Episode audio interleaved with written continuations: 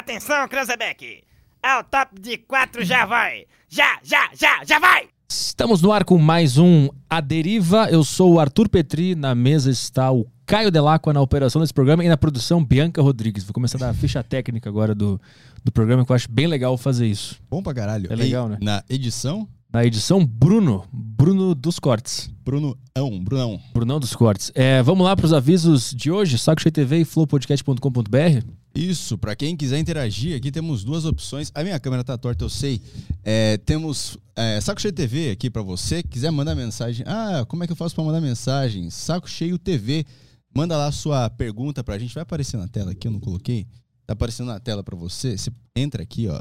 Você entra na Saco Cheio TV e você tem vai ter a opção aqui de assinar. Assine agora. Você assina e lá você, depois vai aparecer. Depois que você é um assinante, você tem o- o link do Telegram, que é onde você pode mandar as mensagens. Então a gente tem um grupo do Telegram lá que você pode mandar as mensagens. Se o TSE, é o TSE, né, permitir que a gente continue com o Telegram. né? É, então, senão vai ter que ser o nosso grupo privado do Zap. Vai fazer carta. Você manda uma carta, a gente lê a pergunta aqui. Aí é bom, aí, putz, aí dá pra fazer.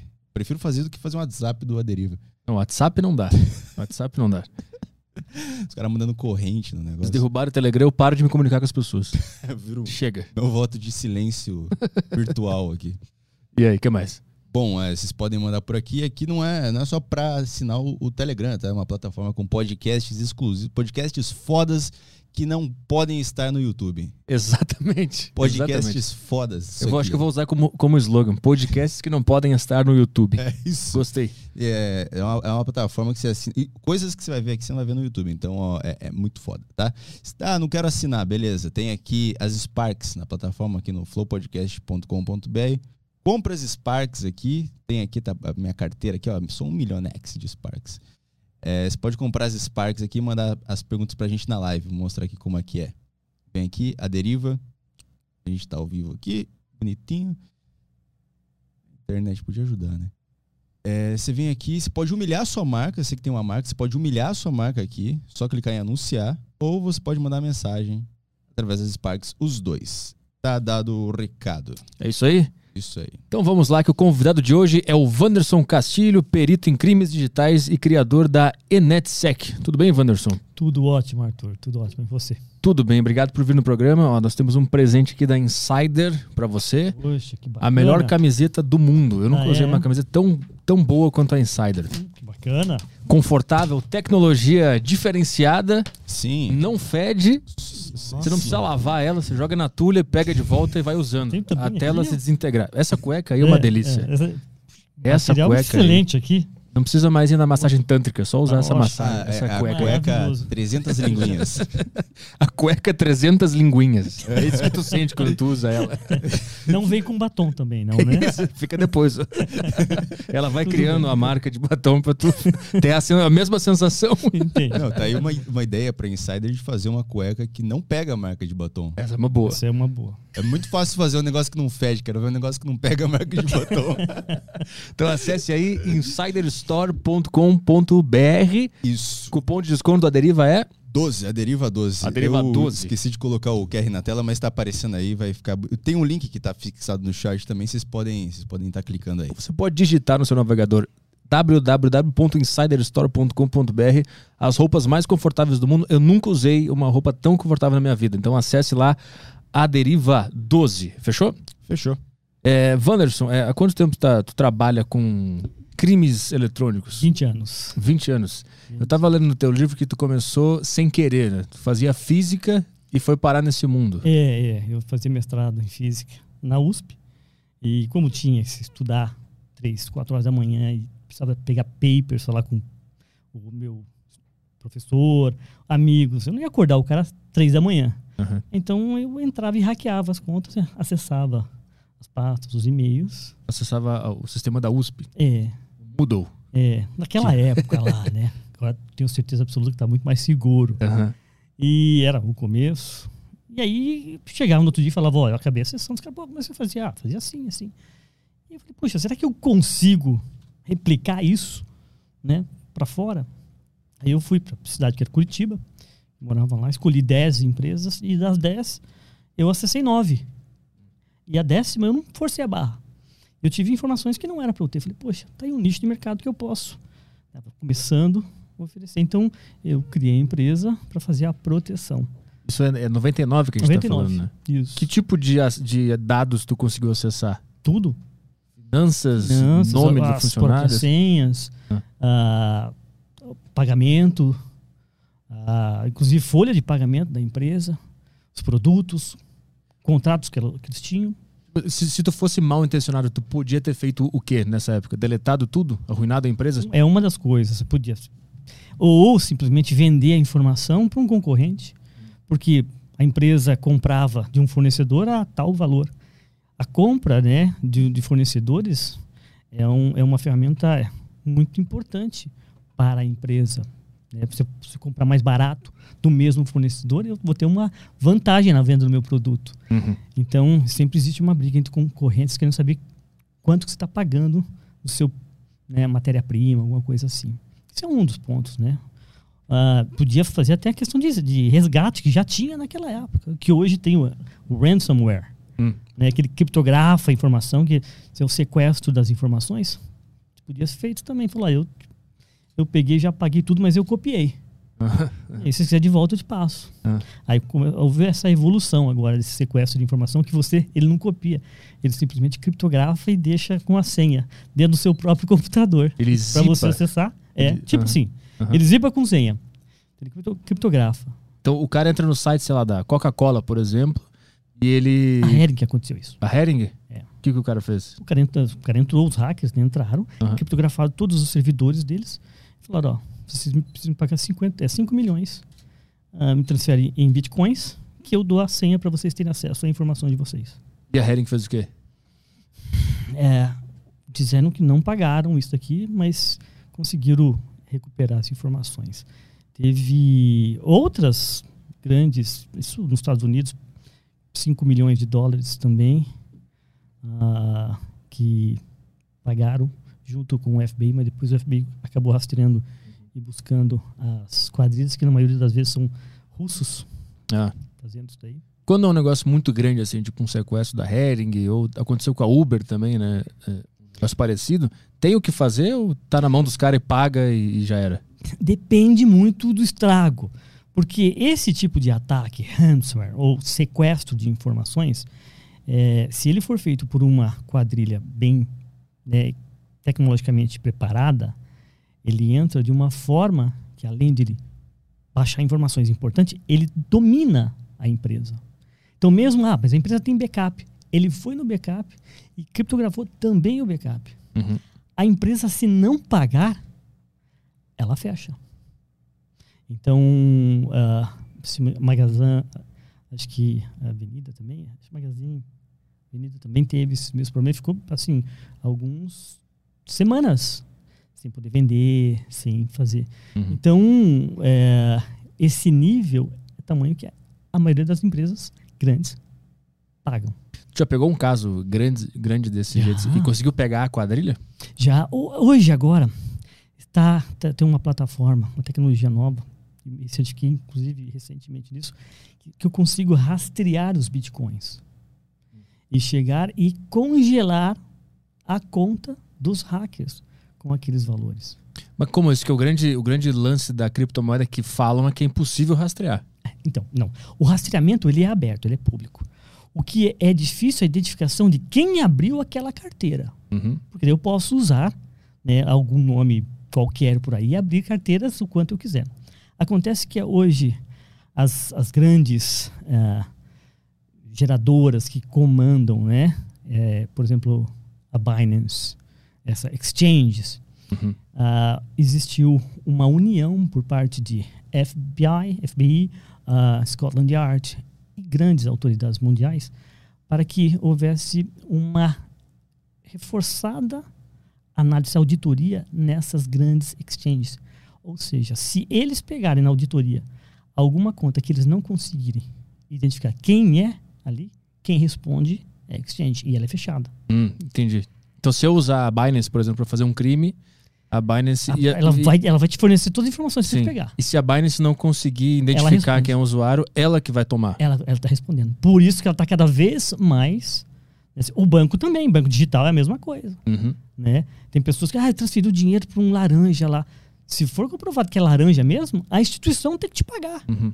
E como é que lida com aquelas wallets, que são aplicativos, que aí vai um pouco, é um pouco mais difícil de encontrar? Se não estiver dentro dessa- dessas grandes exchanges, tem essa dificuldade. Mas ainda tem IP, tem servidores, tem vários outros pontos Hum. que dá para se rastrear. É mais fácil eu descobrir um crime e solucioná-lo pela internet, digitalmente, do que fisicamente. É mais fácil? É mais fácil. a- a- Ah, todo mundo pensa que é o contrário. é. Não, mas não é.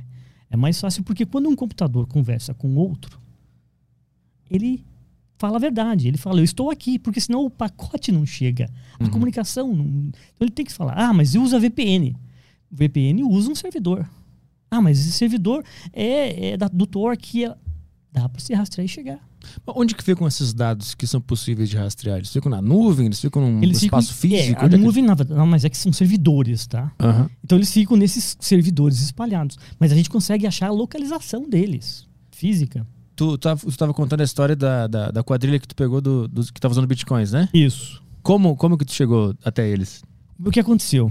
É, essa quadrilha fez né, o ataque de ransomware, criptografou, e eles mandam um e-mail dizendo, ó, tá aqui a minha carteira. Eu só vou devolver o dado de vocês aqui, essa senha, se você é, fizer esse pagamento em bitcoins. Foi, era, se eu não me engano, estava em torno de 35 bitcoins. Pô, bastante. É bastante. Uhum. Ah, aí nós fizemos uma sala de guerra, que é o que a gente chama isso. Qual vai ser agora a ação que a empresa vai tomar? Temos backup? Não. A, a equipe de informática falou: temos uma parte, o outra parte não. Então ha- haverá necessidade de fazer o pagamento. Aí a gente entra em contato com autoridades. Naquele caso, nesse meu caso específico, trabalhei em vários, mas nesse específico era dos Estados Unidos. Então a gente entrou em contato com o próprio FBI, porque é um crime federal. Ah, aí ah, o próprio FBI falou, faz o pagamento, então faz a transferência. E quando fez a transferência para aquela carteira, a gente já ficou monitorando. A gente coloca nessa nova plataforma. Quando ele faz a transferência, eles, para desvincular, eles usam em 18, 20 tipos de carteiras diferentes, aqueles bitcoins. Mas eles também têm que se juntar em algum Uhum. ponto. Então as transações chegam a ser 60, 80 transações, mas cai dentro de uma exchange. Hum. Que alguém tem que receber aquele dinheiro. Uhum. Ele tem que virar de uma forma que você consiga sacar. E tem que converter uma hora. Uhum. Não, se fica só apenas Aham. o, o- a a moeda digital. E é nesse momento, quando ele se converte, que a gente vai rastreando, e esse rastreamento é público, qualquer um pode fazer o rastreamento, que a gente identificou, caiu numa exchange, e na hora que a gente já entra em contato com a exchange, já avisa, tá ali, já congela. E a exchange congelou. Tinha 178,300 e pouco bitcoins naquela na carteira. Deixa eu entender, então, vocês estão lá na- no, no escritório de vocês, lá, lá no, onde vocês trabalham, e aí a empresa que foi roubada entra em contato. Entra em contato. É. E a partir daí, qual é o, o primeiro passo? É conversar com eles sobre backup, aquelas coisas que É, a gente contou, faz né? esse levantamento. Qual, é, qual- vocês têm uma, uma, um- uma metodologia aqui? Não, não temos. Então eu já falo. Então eu negocio. Porque tem que ter a negociação também. Ah. Por quê? Se você simplesmente vai faz o pagamento, qual a garantia que o cara vai te dar? A senha. Uhum. E tem quadrilhas que eles criptografam e você acredita que os caras não têm a senha. Eles blefam, eles só têm o, o softwarezinho para criptografar. Eles não sabem descriptografar. Ah, eles não têm como te entregar de não, volta. não. E aí a negociação é que fica. Então o negociador entra em porque é um sequestro. Uhum. Sequestro tem que ter um negociador, alguém que fica na frente. E aí eu começo a falar, bom, ok, me prove. Aí o cara, não, eu vou te mandar um arquivo. Não, não. Eu mando o arquivo e você descriptografa aquele arquivo. Que você não vai ser ele completo. Eu sei que você fala, não vamos fazer essa sacanagem. Aham. Vamos jogar justo. Mas você tem que me provar. E aí eu vou fazer o pagamento Tudo isso por e-mail. tudo por e-mail. Aí tem umas outras plataformas de comunicações que eles mesmos definem. Aham. Já é uma outra linha. A própria negociação, já estou em contato com, por exemplo, o FBI, já começa a fazer o monitoramento. Aonde é que eles estão para fazer quebra, fazer tudo. Uhum. Já, já inicia a negociação, ela tem que ser muito bem feita e já tem que estar com a autoridade já junto. E competente, né? Então, quando chega o caso, tu já conversa com o FBI. Já, já E- tem, eu já tenho agentes, já, já como, é que é, como é que é esse acesso ao FBI? é, o acesso ao FBI é muito fácil nos Estados Unidos. Qualquer pessoa pode ir lá no prédio, agendar, vai ser atendido por um agente, conta-se a história, o agente faz a análise, pega todos os dados Aham. e isso é feito a investigação. Ah, qualquer, qualquer pessoa pode ter acesso. Qualquer pessoa pode ter Entendi. acesso. Agora, como a gente já trabalha, eu tenho contatos, então eu já tenho contato, já vira amigo, né? Uhum, uhum. ó, tô com esse caso, vamos abrir a, a investigação. Uhum. Mas ok, então vem aqui, passa, traz o cliente, aí o cliente já faz todo a explanação, já pega as, as informações Uhum. e aí começa já a investigação, que vai aí para a equipe, né, que é de crimes eletrônicos do FBI. Aí nesse caso tu foi o negociador, né? Tu eu fui negociador, e-mail com empresa, cara. fui contratado pela empresa, Aham. a empresa me contratou, eu negocio e eu passo as informações diretamente às autoridades. Ah, interessante. Porque se eu coloco a autoridade já negociando direto com o bandido, ele cai fora na hora. Ah, sim. Ele escapa com os dados Ah, e não. já era. Ele falou, não, não quero me meter. Uhum. E, e onde é que eram esses caras? Era da Rússia? E tem como pegar eles de fato, fisicamente? Alguém ir lá Tem prender? porque as polícias agora estão, faz, elas estão fazendo esta é, união. Por quê? Também tem hackers dentro dos Estados Unidos. O número de crimes eletrônicos dos Estados Unidos é muito maior que aqui, para você ter uma ideia. Muito maior. Todo mundo pensa, ah, Estados Unidos bem protegido e tal, tal. Mas é, tipo, talvez umas 10 vezes mais número de crimes Uhum. eletrônicos lá do que aqui. Então as polícias no mundo inteiro, a Polícia Federal, tem todo o contato com o FBI, com a KGB, com o que for. Por quê? Quando faz o rastreamento e chega no país, a autoridade, por exemplo, a Polícia Federal não tem jurisprudência, ela não pode é, vigência da, da lei no, no- no- país da Rússia. Uhum. Mas se já tem contato lá dentro, ele já pega e já faz a quebra, já identifica, já manda a polícia para fazer a investigação e identificar se realmente que está ali. Mas e qu- quando tem essa, por exemplo, essa rivalidade entre Estados Unidos e Rússia, é, Não para isso. Para a polícia, não. pra polícia não tem? Não, Eles não, são, não, não. se São coisas, ajudam. São, é, são coisas distintas, porque Uhum. um precisa do outro. E, e esse caso, como é que terminou? Os caras foram presos. Foram pegos, pegos? foram pegos. Foram E presos? o, e o dinheiro for, foi, foi restituído Isso foi quando? há três, quatro meses Ah, atrás. é recente, é recente. É. Então tu, tu começou a trabalhar com isso nos anos 90, né? Como é que o crime, óbvio, a tecnologia evoluiu e o crime evoluiu junto, né? Qu- Quais são as diferenças de trabalhar lá no início dos anos 2000 para hoje? Porque ao mesmo tempo tu também tem mais recurso, né? É, ao mesmo tempo que é, está difícil, porque os criminosos eles se aperfeiçoaram com a tecnologia, mas no meu ponto de vista, eu tenho mais de 4.500 casos que já trabalhei. Ah, eles não evoluem tanto tecnologicamente. Eles fazem, na verdade, é uma adaptação do mesmo crime para diferentes plataformas. Uhum. Então hoje, por exemplo, o que, que está pegando nas redes sociais de hackear perfil? Instagram. Então agora eles hackeiam o Instagram e colocam objetos vendendo lá como se fosse o seu nome. Uhum. Você já deve ter ouvido falar isso e todo mundo está passando por isso. Poxa, mas como é que eles hackeiam? Tá fácil invadir o Facebook assim? Porque quem é o dono do, do- do Instagram é o Facebook. Não, não é fácil. Eles investiram bilhões em segurança. Mas nós temos uma pecinha, que é o usuário, Sim. que aquele usuário ele quer, por exemplo, ter mais seguidores, e aí aparece um cara falando, eu consigo fazer você ficar com 100 milhões de seguidores. Ah, é como? Me dá sua login e senha. E acredite, O cara dá. tem gente que dá. Essa é uma.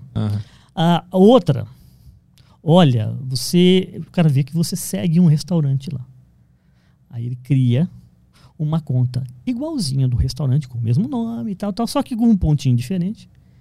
Manda uma mensagem para você dizendo: Olha, você gosta do nosso, nosso restaurante e você foi sorteado para um jantar, você e a su- seu companheiro, a sua companheira, para ir lá e tal. Olha, nós estamos te mandando um código agora. Ó, chegou um código aí? Chegou, chegou, chegou. É o código de recuperação da senha da vítima. E ele não sabe, pega, entrega o código, pronto. O hacker muda a senha e invadiu. Nenhuma técnica excepcional é usada. Uhum. Todo mundo, mas ele entrou em tudo que foi, aconteceu aqui. Como é que foi feito? Tem sempre, na maioria das vezes, a ajuda da própria vítima Uhum. nesse tipo de invasão. Exceto quando o cara ele desabilita o seu chip de telefone e habilita para ele. Como é que ele faz isso? Porque tem um amigo dentro da operadora que recebe o dinheiro Hum. e aí o cara tem aquele acesso. Um outro criminoso também lá, né? A, a companhia nem sabe. E aí ele desabilita, pronto. Habilita para ele. Então ele tem o seu telefone que recebe os SMS, os códigos e hackeia. Ah, é por isso então que volta e meia alguém posta no Instagram, gente, não sou eu que tô pedindo dinheiro no, no WhatsApp. Por quê? Porque ele já foi hackearam ele de alguma forma, uma Aham. dessas formas que eu falei e várias outras. que Na verdade é nada mais que uma engenharia social, exceto essa última que tem alguém infiltrado dentro da companhia telefônica. Aham. É, e pronto. Como é que eles clonam um chip sem a, sem a complacência de alguém que trabalha lá dentro? Não, aí não dá para clonar. Ah, tá. Tem que ter necessariamente alguém ali dentro. Entendi. Então, Tecnicamente, é, é, tem criptografia envolvida e tudo, não é. Não se dá para fazer. Na época do analógico, você conseguia fazer clonar a linha, ter dois números funcionando simultaneamente. Agora, com essas tecnologias, agora não dá para se fazer isso. Hum. tu já pegou algum caso desse de chip? Já, já, vários. Vários. E aí é feita a investigação dentro da companhia telefônica que chega no, no cara que é amigo do bandido, é um outro bandido que foi contratado. E ele ficava vendendo. E vendia várias vezes. E aí esse cara é demitido. Ah, sim, e, responde Aham. criminalmente por isso. E isso foi lá ou aqui que tu já resolveu? Aqui, tem Aqui? muito mais aqui. Lá é muito mais difícil. Porque É. daí a, a companhia telefônica lá, nossa, recebeu uma multa, assim, estrondosa. Uhum. Isso é muito comum acontecer. Esse tipo de coisa aqui dentro do, do, do Brasil. Tem aquela do, do, do selinho azul também no Instagram, né? É, engenharia social. Cara, você quer o o selinho azul? Nós conseguimos e tal. Tá até com a marca, ele fica com a logomarca do próprio Instagram. Uhum. Aí a vítima, boba, achando que vou ganhar, então, ó, então tá bom. Ó, mandei um código para você aí, porque esse código é que vai transformar o seu no, no selinho azul. Ah, que código é esse? Aí a pessoa passa o código. E na verdade o cara só foi lá Ah. no, no Instagram, recuperar senha, Aham. mandou um código, Sim. né? E o cara passa o código para recuperar a senha. Aí ele pega acesso da conta e já. Pronto, e já, aí- já muda o celular, muda o e-mail. Aham. A primeira coisa que ele já faz, ele já coloca um celular novo e coloca um e-mail novo. Então, quando o- a vítima vai acessar a sua conta, não é mais aquele e-mail Uhum. e não é mais aquele celular. Mas nesse caso, os caras eles sequestram a conta ou eles começam a usar a conta pra vender coisas? Eles, agora eles estão. Antes eles pegavam, queriam vender para você de volta. Aham. Viu que não dava muito certo. Ninguém quer pagar, falaram, ah, acabou. Agora eles percebem que se eles começarem a colocar produtos, pegam na própria internet, uma bicicleta que custa 12 mil reais, estou vendendo 2.500. Você acredita? Uhum. Meu amigo tá é, vendendo. você, é você que está vendendo. Uhum. É você, todo mundo acredita que é você. Uhum. Porque eu sempre conversei com você, eu sempre eh, troquei as mensagens. Aconteceu uma vítima também, isso aqui há três semanas atrás. Esse seria quase o crime perfeito. Ele conseguiu fazer essa troca de chip. Aí ele ficou com o WhatsApp da moça, porque a moça não tinha ativado o segundo fator de autenticação Uhum. que é quem está assistindo agora, se você não sabe o que é isso, é bom procurar, porque é muito importante sempre deixar segundo fator de autenticação. Então, ela não tinha esse fator de segundo, segundo fator de autenticação, ele roubou o WhatsApp dela. Do número de telefone, existe banco de dados na internet que você coloca o, nome- o número de telefone, mostra o seu nome, teu endereço, teus pais, teus irmãos, teus vizinhos, ah, teus e-mails, mostram tudo da sua vida. Tem ali. São informações que já estão de acesso ali. Aí ele começa a ligar para os seus amigos, pros seus parentes, se passando por você. Não ligar, mandar mensagem. Aí essa vítima falou: Poxa, é a Marcela, que me entrou pelo WhatsApp. Uhum. Aí mandei mensagem, ela falou: mandei mensagem no Instagram, vendendo um iPhone por 2.800. Todo mundo sabe que o iPhone tá super caro. Era, um iPhone 13 ainda. Uhum. Ela, pô, acabou. Eu falei, então tá bom, deixa eu falar com você. Ah, não posso que eu estou dirigindo. Mas ela dirigindo podia digitar, mas não podia falar. Sim. Aham. Mas veja, essa vítima, minha cliente, ela tinha ligado. Ele tinha falado no WhatsApp da amiga, tinha conversado, trocado mensagem no Instagram da amiga. Uhum. Ela falou: tá bom, eu vou te depositar. Tá bom. Manda então a conta. Mandou a conta dela, da amiga. O número da conta e o nome da amiga. Ué. Olha, por isso que eu falei, é um crime praticamente perfeito. Aham. Aí ela falou: ah, É, mi- é amiga, não tem Conf- outra. Se ela. colocasse um outro número de conta em uma outra pessoa, ela já ia desconfiar, mas era amiga. E ela fez o pagamento, ela transferiu. E o Pix deu errado. Bateu na trave por algum motivo.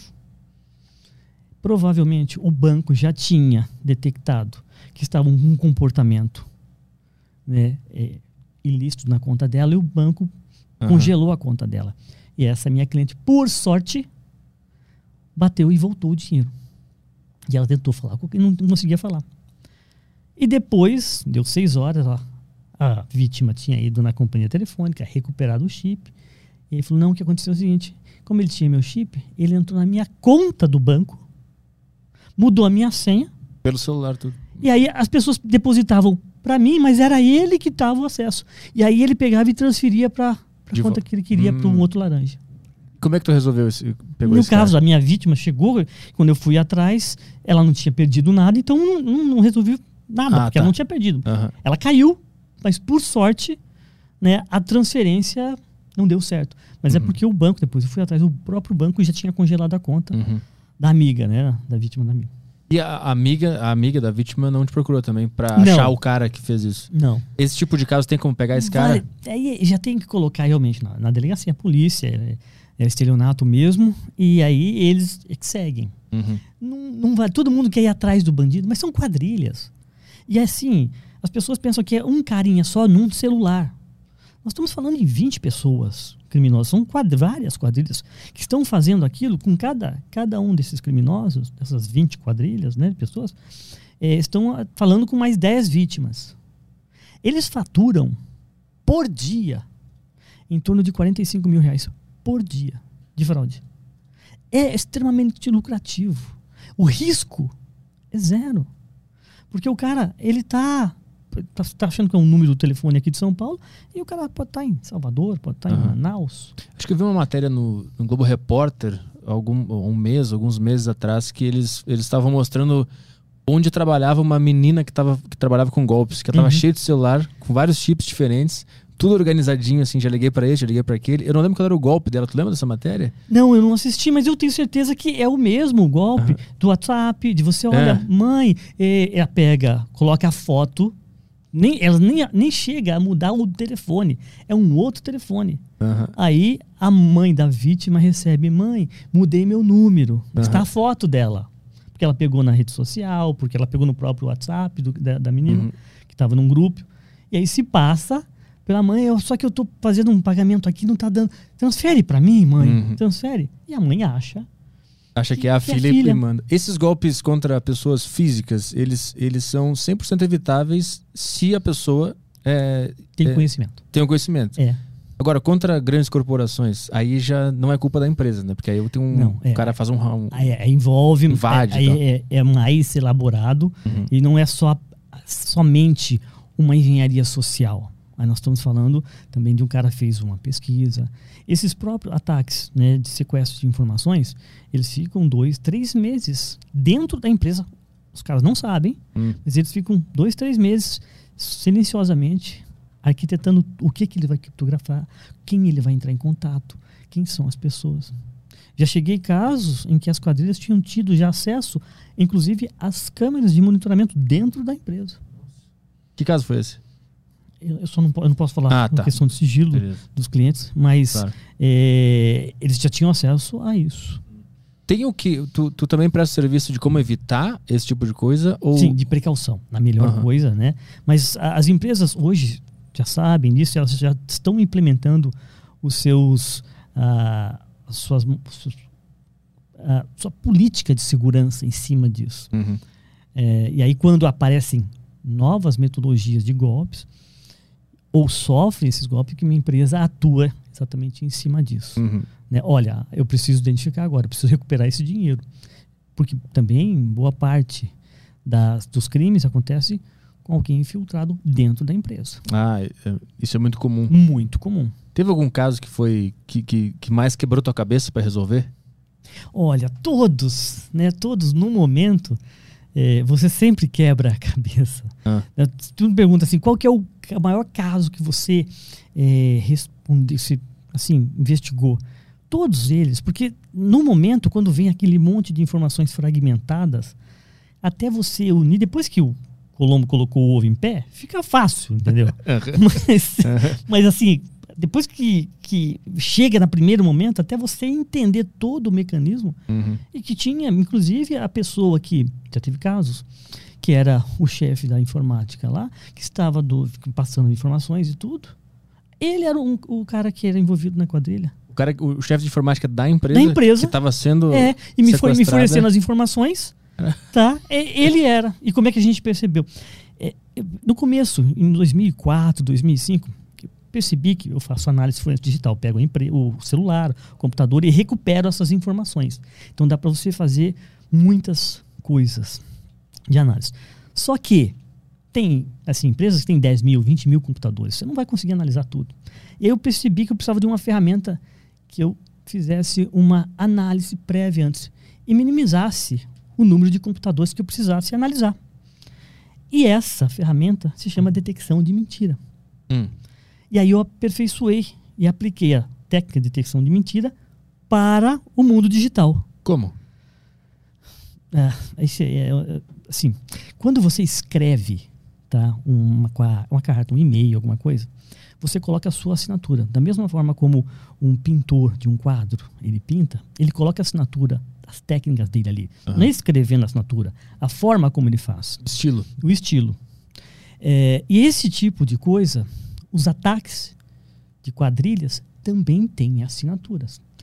Todo crime, todo crime, ele tem no mínimo uma mentira. Nem, nem sempre ah, o inverso é verdadeiro, que a mentira é criminosa. Né? Mas todo crime tem no mínimo uma mentira. Aí nós estamos falando de mentira como, por exemplo, falsificação, a mentira da pessoa estar andando, se passando por um, um cidadão normal e é um cara para te assaltar. Ele já não vai, assim, uma quadra antes com o revólver na mão e mostrando que vai te assaltar. Ele mente no seu comportamento. E a mesma coisa acontece com os criminosos no mundo digital. Eles também têm as suas assinaturas. E aí eu fui, aprendi a técnica e apliquei ao mundo digital. Isso me ajudou consideravelmente. E fazia também eh, entrevistas. Esse cara, quando começou a me passar as informações, eu vi que ele queria saber sempre o que eu iria fazer com aquilo. Hum. E normalmente, quem está te passando a informação, ele não se sente confortável em passando, porque ele não sabe também o que, que é. E ele não quer te atrapalhar, porque você foi contratado, é valor alto, é um profissional gabaritado. Então eles simplesmente ficam no lugar deles de passar a informação. Mas quem está envolvido não se, se segura. Uhum. Ele quer ficar atrás. E a gente começou a perceber que estava esquisito. Aí o pessoal da minha equipe falou: olha, dá uma olhada, vamos olhar na máquina dele. Se tem tal e-mail lá. E aí, tempo despistada, falando com, com o CIO, falou: ó, a gente está com suspeita do cara. Não, mas ele está aqui já há 17 anos. Falei, desculpa. Todo mundo é, é honesto, até que um dia seguinte não é. Mas a gente está com suspeita dele. O comportamento tá diferente dos outros. Posso analisar a máquina dele? Pode. Então chama ele lá. Chamou, a gente foi analisar. Aí tinha um e-mail que não era para estar na, na máquina dele. Aí já chama, já traz a polícia, e aí ele é interrogado. E ele abriu tudo. Que ele realmente. Ele estava precisando de dinheiro, ele estava endividado, que a família dele estava, os filhos, estava precisando também para a escola. Aí, aí cria-se Aham. né, várias desculpas, razões porque ele cometeu aquele ato. Sabe-se quanto que ele, que ele ganhou nessa, Olha, ele todo? já vinha cometendo várias coisas, mas ali ele ia tirar em torno de 300 mil reais. Cacete.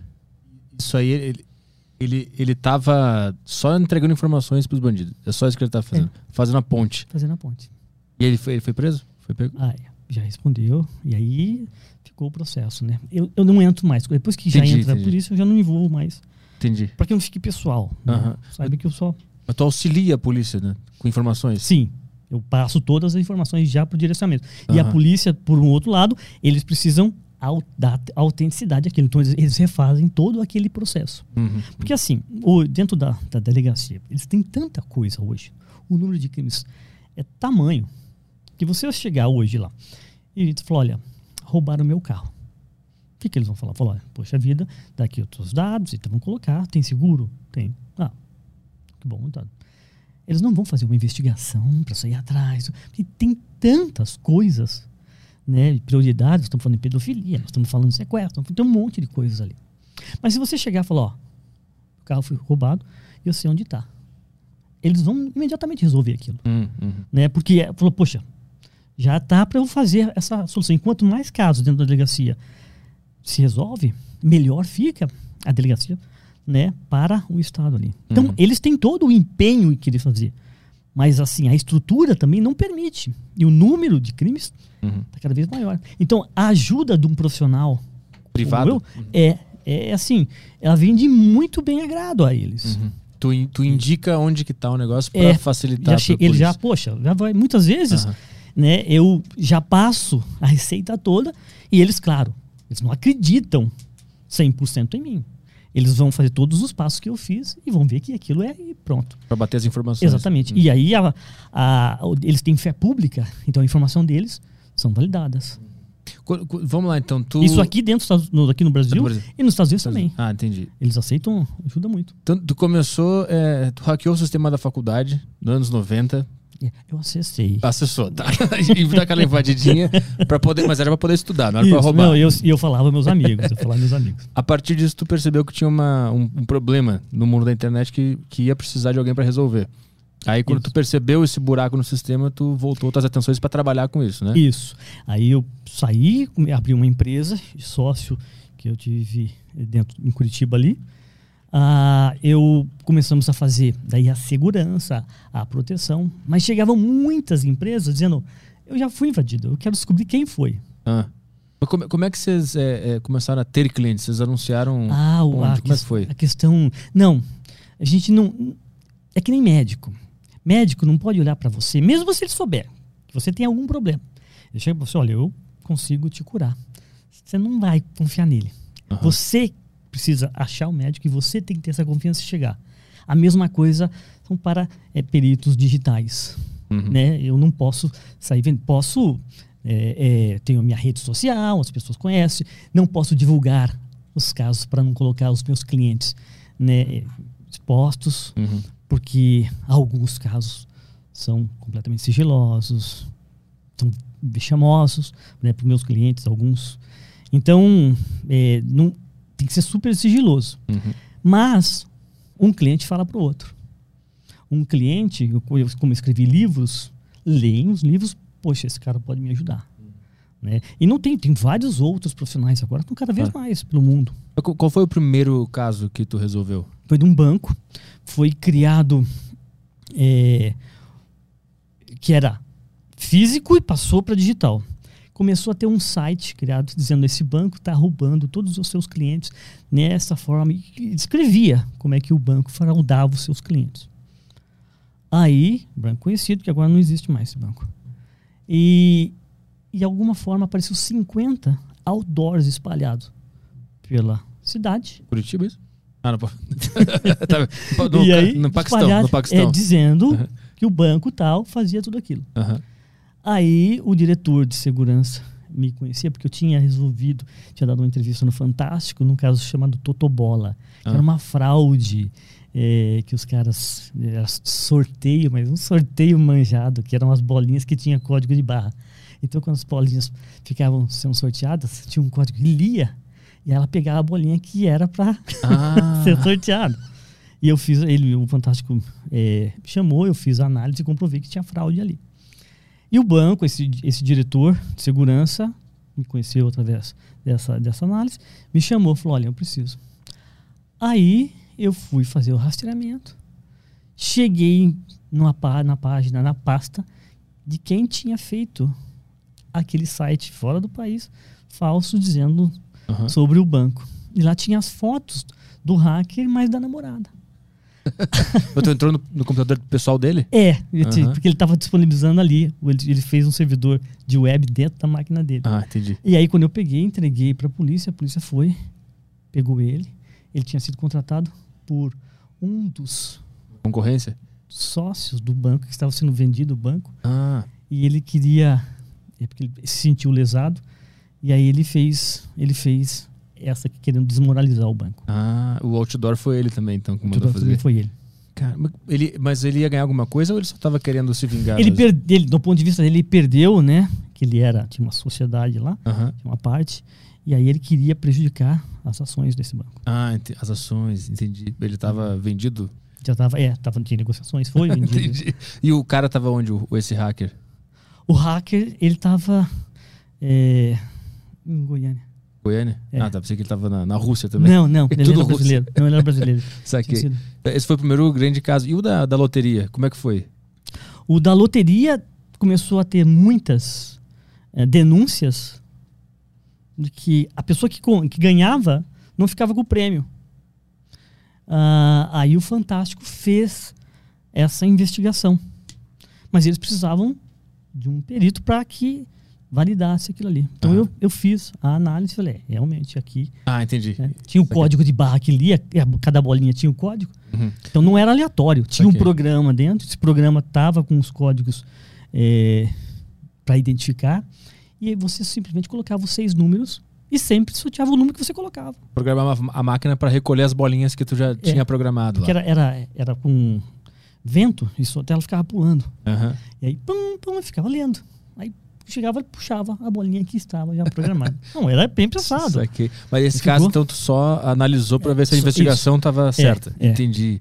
Saquei. Foi o- a fonte do Fantástico. Aí o cara que tava programando, ele tava. Ele escolhia alguém pra ganhar o prêmio e Uhum. depois distribuía é. entre a galera. Exatamente. Entendi. Esse foi o que te levou É, para esse me deu conhecimento uma, é uma projeção pra tu nacional. conseguir trabalhar nesse É, do banco, né? é. Esse do banco foi em 2000 e...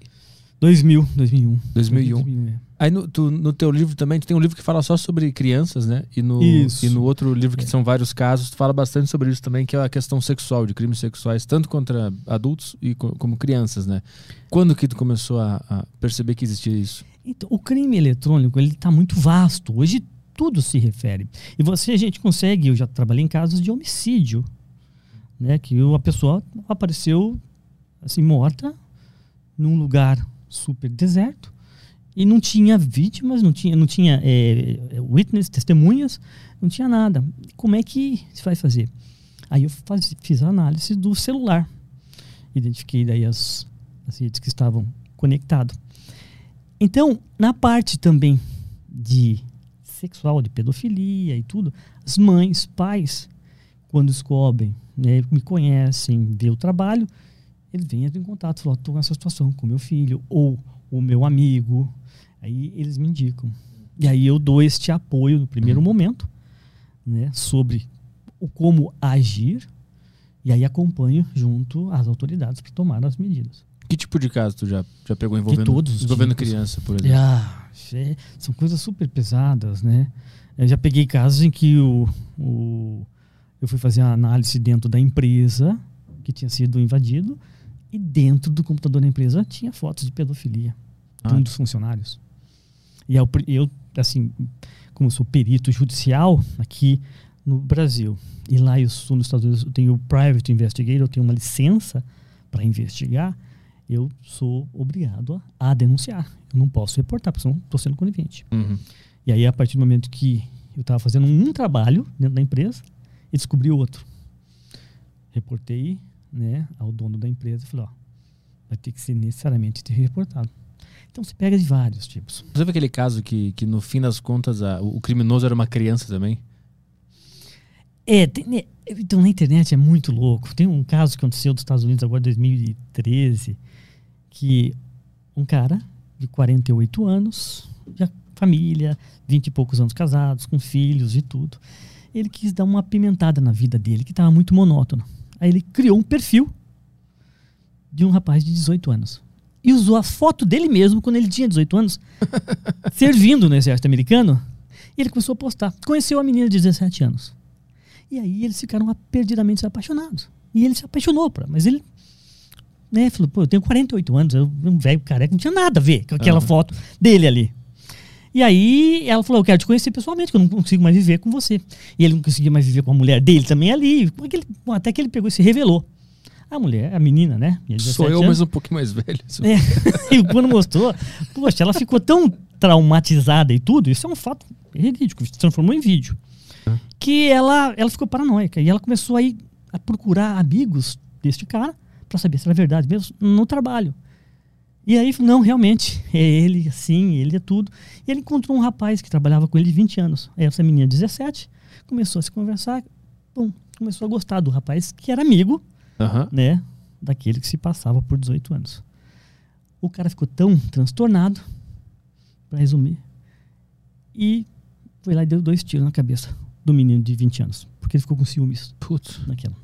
A polícia foi levantar para quem é que tinha matado e descobriram, olha, ele, o Peter aí, o Peter, ele estava envolvido com uma menina de 17 anos, ele criou um perfil falso e tal. E essa menina de onde? Ah, de tal estado e tudo. A polícia foi lá, chegou lá, atendeu uma mulher de 58 anos. Olha, essa foto, mostrou a foto.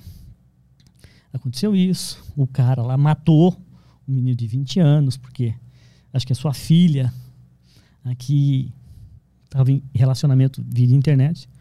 Aí a mulher falou: Não, sou eu. Eu estava usando a foto da minha filha e eu queria apimentar a minha vida. E eu fiz aquilo. Cacete. Então foi um desencontro do desencontro. É, cara. Então, qual hoje é a melhor forma de você conhecer alguém no mundo? Se você, poxa, eu tô sozinho e eu quero encontrar alguém. Qual que é o melhor lugar? Tinder. É a internet. Sim. Tá. Aham. Qual que é o pior lugar? Internet. Né, é- é também. Você tem que ter um profissional hoje. A partir do momento que você faz essa filtragem, escolhe, eu quero dessa idade e tudo. Agora, coloca um profissional para ver se aquela pessoa que diz ser quem ela é, o que ela tem, tudo aquilo, realmente valide. Uhum. Aí, a partir desse momento, que você vai iniciar o segundo passo de relacionamento, se vai ter afeição, se vai ser compatível ou não. Uhum. Mas antes de você ter certeza absoluta de quem que está conversando, Mas aí pelo perigo de ser um, um psicopata ou uma psicopata, ou pelo perigo de ser uma quadrilha que vai te extorquir. de tudo. Porque, veja, ah, qual é o. Assim, é uma, uma quadrilha te extorquiu, te tirou dinheiro. Mas para a vítima, o dinheiro é quase nada. Aquele tempo que ficou seis, oito meses, a pessoa acreditando, apaixonada e tudo, o estrago é muito maior psicológico. No próximo relacionamento, ela vai levar toda essa mágoa, Uhum. essa, é, essa desilusão. Co- A vida dela vai ser uma, uma desgraça. Quando tu conversa com vítimas desse, desse tipo de caso, tu percebe que é, é isso que pega. É a, ficam traumatizadas com a questão de é o relacionamento. afetivo que, que pega. É, pega muito forte. Não é o dinheiro. Claro que teve- eu tive clientes que perdeu um milhão, sem ter. Que ela acabou, ela estava tão apaixonada que ela fez empréstimos e o banco dava deu um milhão de reais que ela vendeu o apartamento que ela tinha e tudo. Nossa. E era, era um golpe. Como é que o cara consegue convencer a pessoa a ir depositando até chegar a um milhão? O que o cara faz? Pra... Então, é, é assim. E aí muita gente faz um pré-julgamento e criminaliza a vítima. É. Tipo, mas, mas foi burra, né? Acontece que as pessoas não entendem que esses profissionais do crime, eles trabalham com o psicológico da vítima, da vítima de uma tal forma que ela se sente completamente aprisionada. Mas tem um fator maior ainda. Como esses predadores conseguem achar essas pessoas? Porque vamos fazer nós dois, tal. Vamos agora vamos achar uma vítima e vamos tirar 400 mil reais dessa vítima. Você acha que é fácil fazer isso? Primeiro você tem que descobrir quem é essa pessoa. Eles têm já este olhar de predador, ele bate o olho. Que é assim, entre a vítima, isso, esses são estudos que a gente fez, todos esses casos, tá? 35 a 60 anos. A gente analisa, a gente, o criminoso, ele analisa o perfil, se ela está postando mensagens ah, tristes, carência, de carência, Uhum. porque perdeu o marido, tá viúva, porque se separou, foi traída. As mensagens vão estar escrito isso, seja é, encaminhadas ou escritas por elas mesmas. A, a imagem, a foto vai estar de tristeza, as cores da roupa vão estar demonstrando que ela está em depressão. Bom, essa essa é uma vítima perfeita, porque ela já está vulnerável. Aí eles chegam com um script. Esse script com certeza foi feito por um psicólogo, porque as palavras que eles colocam no momento certo é realmente para atingir. Então você vê, nós estamos encontrando uma moça, uma mulher vulnerável, extremamente carente, chega um príncipe encantado com uma foto maravilhosa, que não é ele, mas uma foto maravilhosa ali, que ela já se enquadra, e ele olha, você é a mulher da minha vida. Eu tenho aqui uma, uma herança que o meu pai está para morrer aqui, eu quero casar, eu quero ir para o Brasil. Ele manda algum presente para ela. A hora que ela manda uma mensagem, ele responde na hora. Na verdade, é uma quadrilha que tem seis ou sete pessoas trabalhando com ela. Ela não está conversando com uma pessoa só. Mas esse cara tá 24 horas por dia para ela. Ela carente, necessária. Ela manda uma mensagem, ela recebe. É, você é linda, eu tô apaixonado por você, você é maravilhosa. Aí ele fala que é o ponto crucial do ataque. Que é assim, ó. Acaba com a vítima. A vítima fica extremamente presa com isso. Eu estou precisando de ajuda.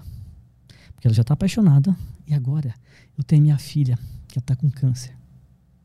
Ele cria um vínculo e depois vem com um desastre. Essa é, a tática. E aí eu coloco aquela que era vulnerável, ela vai ser, ela se sente a salvadora. Eu vou salvar Hum. a pessoa que mais precisa, que eu amo agora. Mentalmente, ela não tem escapatória. Em que momento a pessoa entende que levou um golpe e te procura? Quanto tempo se passa até ela, Cada caso é um caso. em média? né? Muitas vezes os familiares que me contratam, ela não, ela- Hum. ninguém acredita, ela não acredita em ninguém. E aí quando os familiares me chegam, eu falo, ó, a minha abordagem é assim. Eu chego nela, falo, ó, eu sou amigo de fulano, que não estou sendo contratado, sou amigo. É, e é o seguinte, eu sei que você tem, você encontrou a pessoa da sua vida e eu sou, você é o seu personal hacker. Eu vou te ajudar porque você tem dúvidas, você não conseguiu conversar com o cara, eu vou te unir você com ele. Eu sei que é um golpista, mas eu tenho que entrar mentalmente, psicologicamente na dela, para ela se sentir confortável comigo, que eu não estou ali julgando ela, que eu não estou ali falando que o cara não, eu vou te ajudar. E aí você vai fazer a investigação comigo. Então fica um negócio bacana, de curiosidade, tudo. E aí eu começo, bom, dá um e-mail dele, vamos rastrear aqui.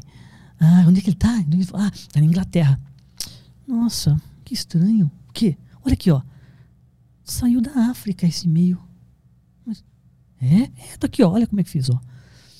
Hum, que estranho, né? É. Não, mas tudo bem, pode ter viajado. Aí eu não queria falar com você. Aí tá.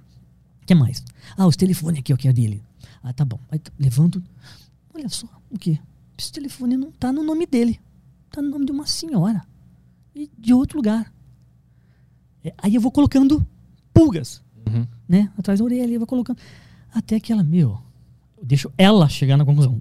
Entendi, não entendi. Hum. Aí ela, tá muito estranho, não tá batendo nada. Não está. Ela que descobriu, não fui eu. Entendi. Hum. E aí ela, agora vamos assim. Aí, aí ela, é um golpe, eu caí. E aí começa a vir assim, o sentimento de minha irmã me falou, meu pai me falou, meu ex-namorado me falou, todo mundo, cachorro falou pra ela. e ela começa a lembrar de coisa que ela não ouvia. Mas esse trabalho que, que tu relatou agora, por exemplo, tu, tu faz na casa da vítima ou a vítima Não, vai- remoto. tu- Remoto. Ah, tá. Vocês Tudo vão remoto. conversando. É. Entendi. E fica fácil porque eu me apresento também, falo, ó, procura meu nome, coloca meu nome, Wanderson Castilho no Google. Aí tem tantos trabalhos, né, que, livros, ah, participações em matérias Uhum. de vários. Então, dá confiança, né? Esse, esse foi o caso de um milhão que tu, que tu falou, né? Não, não, esse de um milhão, ela percebeu que quando ela fez a última transferência de 250 mil, ela falou, meu Deus do céu, o que, que eu estou fazendo? Aí Ela te procurou. Ela me procurou. E- Ela falou, vamos. E eu, acredita que eu- nós conseguimos recuperar 60 mil reais um, de um milhão? Que eu nunca tinha conseguido recuperar um, um real. De, de- de- a vítima, quando sai o dinheiro e vai para o estelionatário, É difícil. mas só se for na hora que você tem. Passou um dia, ele já distribuiu o dinheiro todo. Aham. Ele já gastou completamente o dinheiro. Eles gastam ou eles vão pulverizando? Primeiro, ele tem que pagar a quadrilha, que ele nu- nunca faz nada junto. Aham. E segundo, ele já está devendo para outro. Eles são super endividados. E, e como é que tu fez pra recuperar esses 60 mil? É, quando eu fiz a transferência, a gente, eu levantei o nome da pessoa que era da conta. Aí eu já passei pro investigador, o investigador ligou pro banco, falou com o gerente, falou: bloqueia esse dinheiro agora. Ah. E aí eles tentaram fazer a transferência, mas já estava bloqueado. Então a gente foi mais rápido. Mas tu consegue pegar o cara? Porque você não consegue recuperar. Não, nesse Mas caso, o cara- é, nesse caso, eles são tão gananciosos que eles acabaram dando, inclusive, porque acabou a conta de laranja. Ela fez várias transferências. E aí existe um software dentro do banco que o banco começa a perceber que a tua conta bancária tem um determinado tipo de movimentação. Uhum. Então, se eu começo a depositar agora 3, 4, 5, daqui a pouco a tua conta tá, tá bloqueada. Porque o software fala, pô, Arthur nunca fez isso. Segura aí. Bloqueia, deixa ele vir reclamar, a minha conta tá bloqueada. E ele vai ter que se explicar que esse dinheiro tá entrando e saindo. Aham. Então, era, as contas que ele entregava começavam a ser bloqueadas. Até que o cara, meu, ela tá para depositar mais 300 mil. Aí Ele, dá, ele deu a conta dele. ele, ele era, ele, O cara era, foi ganancioso ele, pra ele era de. Gana, mas era aqui. Aham. Ele estava aqui no, no Brasil, tava conta aqui de banco brasileiro e tudo. Aí esse cara foi preso. Mas ele já tinha, tava dando golpes em muito mais outras. Eu perguntar uma coisa. O, o quanto da- dos nossos dados, é, tanto os dados mais, mais é, é, perigosos de alguém pe- pegar, tipo banco, senha de, de- da, da corretora, sei lá, quanto as nossas conversas no dia a dia, no WhatsApp, e-mails, o quanto que isso está seguro? A gente pode confiar na internet? Não, as- bom, primeiro assim, todo mundo fala em privacidade. E, e per- pergunta para a pessoa, me defina o que, que é privacidade. A partir do momento que você tem uma rede social, mesmo ela estando fechada, você não tem privacidade. Porque de alguma forma, seja quem está acessando ah, os seus dados ali, ou a, a própria rede social, tem tudo sobre você tamanha é a condição de análise dos dados que tem sobre o seu perfil, que eles têm mais de cento e, ti- cento e poucos tipos diferentes da sua personalidade, simplesmente das fotos, das suas postagens, dos seus likes, dos seus encaminhamentos. A rede social sabe tudo sobre você. Sabe, inclusive, as su- teu ações futuras. Ela consegue saber Como assim? por exemplo, ela, ela, ela consegue criar uma marca, um determinado produto que ela tem certeza que você vai, você vai usar. Que ela já sabe o seu comportamento. Ela sabe a sua opção sexual, ela sabe o seu lado político, ela sabe tudo na rede social. Tem saiu um filme, um, um documentário recente A rede social, né? rede social, é, que, mostra isso daqui. Então o algoritmo ele está muito forte em cima disso. Né? Então a privacidade. Como é que eu posso me proteger? Claro, deixando as suas redes sociais. É, porque não tem mais a gente não viver no mundo digital. Não tem. Né? Você- nós agora estamos. Nós temos duas é, existentes personas. né? A nossa persona física e a persona digital. Uhum. E hoje a persona digital está mais importante que a física. Então, é, mas você pode tomar algumas medidas de retenção, de não estar muito exposto. Mas você está. Você já colocou o seu nome no Google para saber que tipo de informações vem ali? Com certeza eu vou achar informações que você não sabia que estavam ali. Então, as suas ações que você tá, sofre ou que você impetrou ações, tá na internet, tá Uhum. colocado. Eu consigo apagar isso? Consegue. Consegue. Tem, tem, suas, tem suas formas de fazer isso daqui. É, tem profissionais exatamente para isso. Eu tinha contratado para apagar você pela internet. Mas não dá para apagar 100%. Ah, quando você entrega o caso, o cara entrou no Tinder e começou a trocar fotos mais né, Picantes. picantes. Aí ela falou assim, a moça, me dá o seu WhatsApp. Ele é casado. Aí ele, tá bom. Vamos, vamos para outra plataforma. Vamos sair daqui e vamos para outra. Que é uma, uma coisa que eu não indico. A partir do momento que você conhecer alguém numa plataforma, quando ela pede para sair, né, você já fica esperto porque é já para te pegar uma informação sua. Quando você dá o seu número de telefone, lembra que tem aqueles bancos de dados que já puxa, eu já sei. O cara já sabia o nome da mulher dele, já sabia o nome dos filhos, já sabia tudo. E ele achou que estava conversando com uma loira linda e maravilhosa. Porque estava recebendo aquelas fotos lá. Aí, ele, ela, ele falou assim, ó, eu vou entrar no banho. Ela falou para ele, mandou mensagem, eu vou entrar no banho. Me manda áudio, mas manda áudio picante. Aí ele já soltou o áudio todo ali. Até então, ele achava que estava conversando com a Luciana, Uhum. loira maravilhosa, e ele só estava tirando um sarro ali. Não achava que ela, a Luciana, saberia quem ele era, porque ele só deu o número do celular. Quando ele mandou aquele áudio já veio o áudio de um marmanjão, malandro. Aí, ô, idiota, ou o nome da sua mulher é tal, você tem esses filhos. Se você não transferir para minha conta um Pix agora de 5 mil, eu tô ligando pro número dela agora, que o número dela é tal. Tá, trouxa? E. E aí bateu o desespero. Ele me conhecia, claro, pegou e me ligou. Wanda, estou nessa situação. Como é que eles sabem de tudo isso? Eu falei, você passou o seu celular? Passou. Pronto, então você já passou tudo. E aí, e agora que eu faço? Porque ele já falou o nome da minha esposa, já mostrou a rede social dela, mostrou tudo. Agora você tem que jogar aberto e já pedir para que elas fechem tudo isso daqui, que você está caindo num golpe. Isso é golpe. Mas o que, que ele vai fazer? Ele vai tentar te o máximo possível.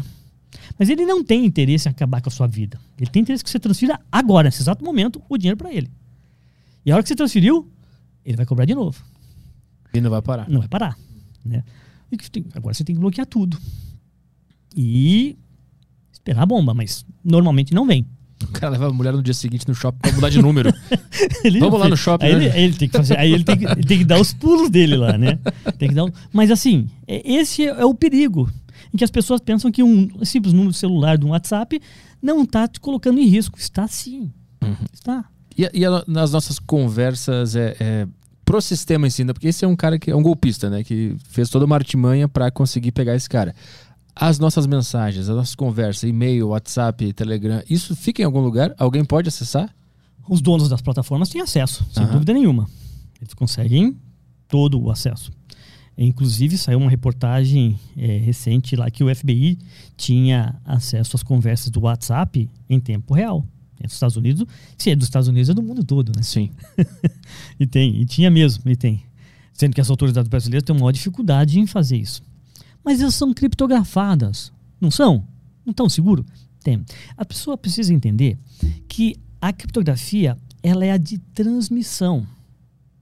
O que eu quero dizer é o seguinte: quando você mandou a mensagem, não vai ter alguém no meio pegando essa mensagem e lendo, porque ela está criptografada. Pode até capturar, mas ele não vai entender, porque está Hum. embaralhado. Mas nas pontas, quem mandou e quem recebeu, ela é visível. Então, se eu tenho acesso de alguma forma, seja você dormindo, eu colocando o seu dedo ali, a esposa, por exemplo, colocando o seu dedo, lendo as suas mensagens ali, ou eu pegando e te trocando o seu celular, o teu WhatsApp, Uhum. Colocando para um outro. Eu vou ter acesso às suas conversas. Ela está, se tem backup, armazenado na, na Aham. nuvem. A gente tem como de confiar nessas grandes empresas, Facebook, é, que é- já domina tudo, né? E Google, acho que são as duas principais. Você tem outra opção? Pois é. então, não tem. Se eu te falar assim, não, não, você não tem como confiar, né? Nós não temos opção. Não tem como. Não tem. A gente sabe que está na mão deles e eles mandam no mundo. E, E, e é e eles podem falar assim, não, não, não tenho acesso. Aham. Mas nunca ninguém, nun- nunca foi contratado um perito para periciar e falar assim, sabe que é verdade o que eles estão falando? Eles não vão fazer isso. Sim. Porque quem é dono do servidor é, pode fazer o que quiser, mesmo estando criptografado, porque fui eu que criei a chave da criptografia. Aham. Não, mas é randômica, mas é salvo em algum lugar. E o que está acontecendo com o Telegram agora? Por que, que eles querem É, o banir Telegram. o Telegram? Porque assim, é ele, a empresa é russa, né? E, e eles não cedem a pedidos judiciais de outros países. Então, eles deixam a democracia dentro da ferramenta da plataforma deles. Vários outros países baniram. E como é que é esse banir? É, na verdade, vai nos seus backbones aqui nas companhias telefônicas e fala, ó, quando for passar vídeo do IP do Telegram, bloqueia. Uhum. É a, ope- com a operadora que faz É com a essa-. Entendi. É com a operadora, onde passa. Bloqueia ali. Aí ninguém consegue ver. Não, existe VPNs. Tecnicamente, não é fácil. A internet foi criada exatamente isso. Se você destruir um pedaço de uma rede, você consegue entrar para o outro. Se você destruir o outro, você sempre vai dar um jeito, tecnicamente, fazer. Até porque eu acho que o Telegram não é necessário ter um número de telefone, né? Também não. Você pode É também cadastrar sobre, é, sobre um próprio user ali. É. Mas, mas veja, ele, ele se conecta com os servidores.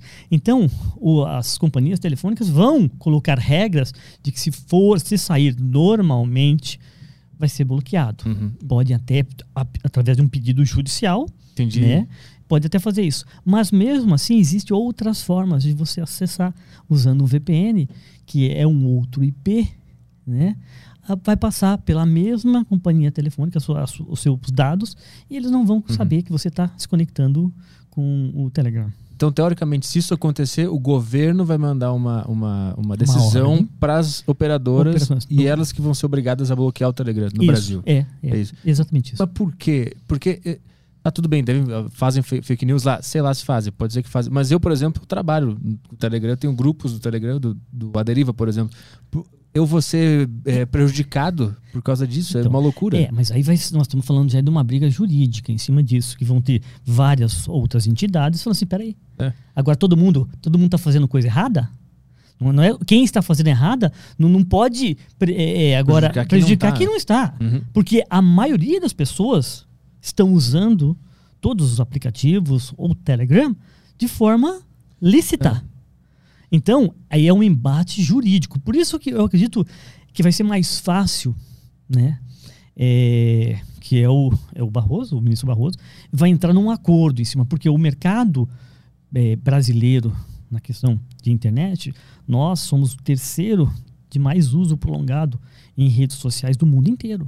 O usuário fica em média muito mais tempo. Muito, É terceiro. Uhum. É muito significativo isso, porque nós também, comparado aos, aos dois primeiros, são dois países pequenos, Colômbia, se não me engano, o outro, são países que têm, numericamente. Então, o, o Brasil, ele economicamente, o quinto maior país do mundo. Nós somos, sim, nós não damos o nosso devido valor, e a- fica muito, um, pouco bagunçado, mas nós temos muita influência perante, para com as redes sociais. Muita Uhum. importância para eles. Uhum. Então, o Brasil, né, o- se o ministro realmente conseguir chegar neste ponto, ele está pedindo para que o Congresso faça isso. É, porque ele é presidente hoje do TSE, ele quer evitar as fake news para as próximas eleições. Uhum. Louvável. As fake news existiram de ambos os lados, os, ambos os lados. Só foi atacado em cima de um, mas todos É. os lados fizeram. E eu acho que a fake news é uma das piores armas da nossa atualidade aqui, porque deixou, deixa um país inteiro à deriva. Sim. À deriva. Ninguém mais sabe o que é verdade. É. E ninguém mais sabe o que é verdade em qualquer conteúdo. Tu não sabe quem tá fazendo fake news. Que tu liga na Globo News, tu pode pensar também, tá, mas isso aqui não é fake news? É, a porque- Globo News é fake news? É, então fica, fica então, assim, é, é uma arma que tinha que ser banida mesmo. Um- tem que ser atacado em cima de quem faz e receber assim uma punição muito alta, porque você está mexendo com milhões. É. uma arma de massa. Isso aqui é muito mais fácil tu em cima do indivíduo que tá, não de uma mega corporação midiática que já. Mas, é, mas aí a gente entra no, no, no- no cara, porque foi desse lado ou do outro. É. Mas tecnicamente falando, é louvável, sim, identificar e bloquear isso. Mas tem que ter um planejamento, tem que ter uma estratégia em cima disso e não fazer simplesmente vamos lá e vamos banir. Eleger um aplicativo como culpado, né? É. Não é o caso, né? Não. Porque o WhatsApp também tem fake news rolando. É, mas ele acaba cedendo informações ali. Ah, e, então e, o lance e é também esse, é a né? limitação também, tá? Porque o WhatsApp você monta um grupo de 256 usuários, Sim. enquanto que no, no Telegram é 200 mil. É, são canais ilimitados e grupos também. É, é- Então o número tá, é bem maior. É claro que a grande maioria das pessoas vão Ah. migrar.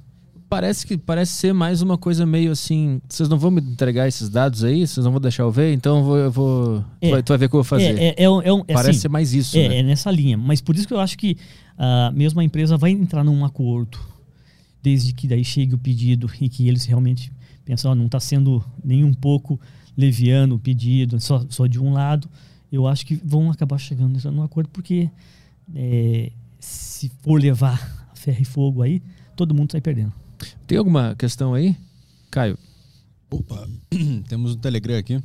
Vou tocar uns áudios aqui da, da turma que mandou as perguntas. Vamos lá. Só pedir para você colocar o fone, é, Wanderson. Claro. Vai sair no, no fone aqui as perguntas dos caras. Vou começar aqui pelo áudio do Lucas dos Anjos. Vamos lá. Boa tarde, Wanderson e Petri. Eu gostaria de saber do Wanderson é, é que é o seguinte, ultimamente, é, recentemente eu estava vendo alguns cursos técnicos superiores e eu vi lá cibersegurança, né, que era um curso de dois anos tal. até fiquei tentado a fazer. E eu gostaria de saber dele assim, a, a- quando essa é uma área que eu acredito que está em ascensão, né? Então a pessoa formada nesse curso, o, o Caba consegue um, um- um trabalho ali com, com certa facilidade, ele ele ganha bem e qual área de atuação assim o cara pode trabalhar inicialmente na sua carreira?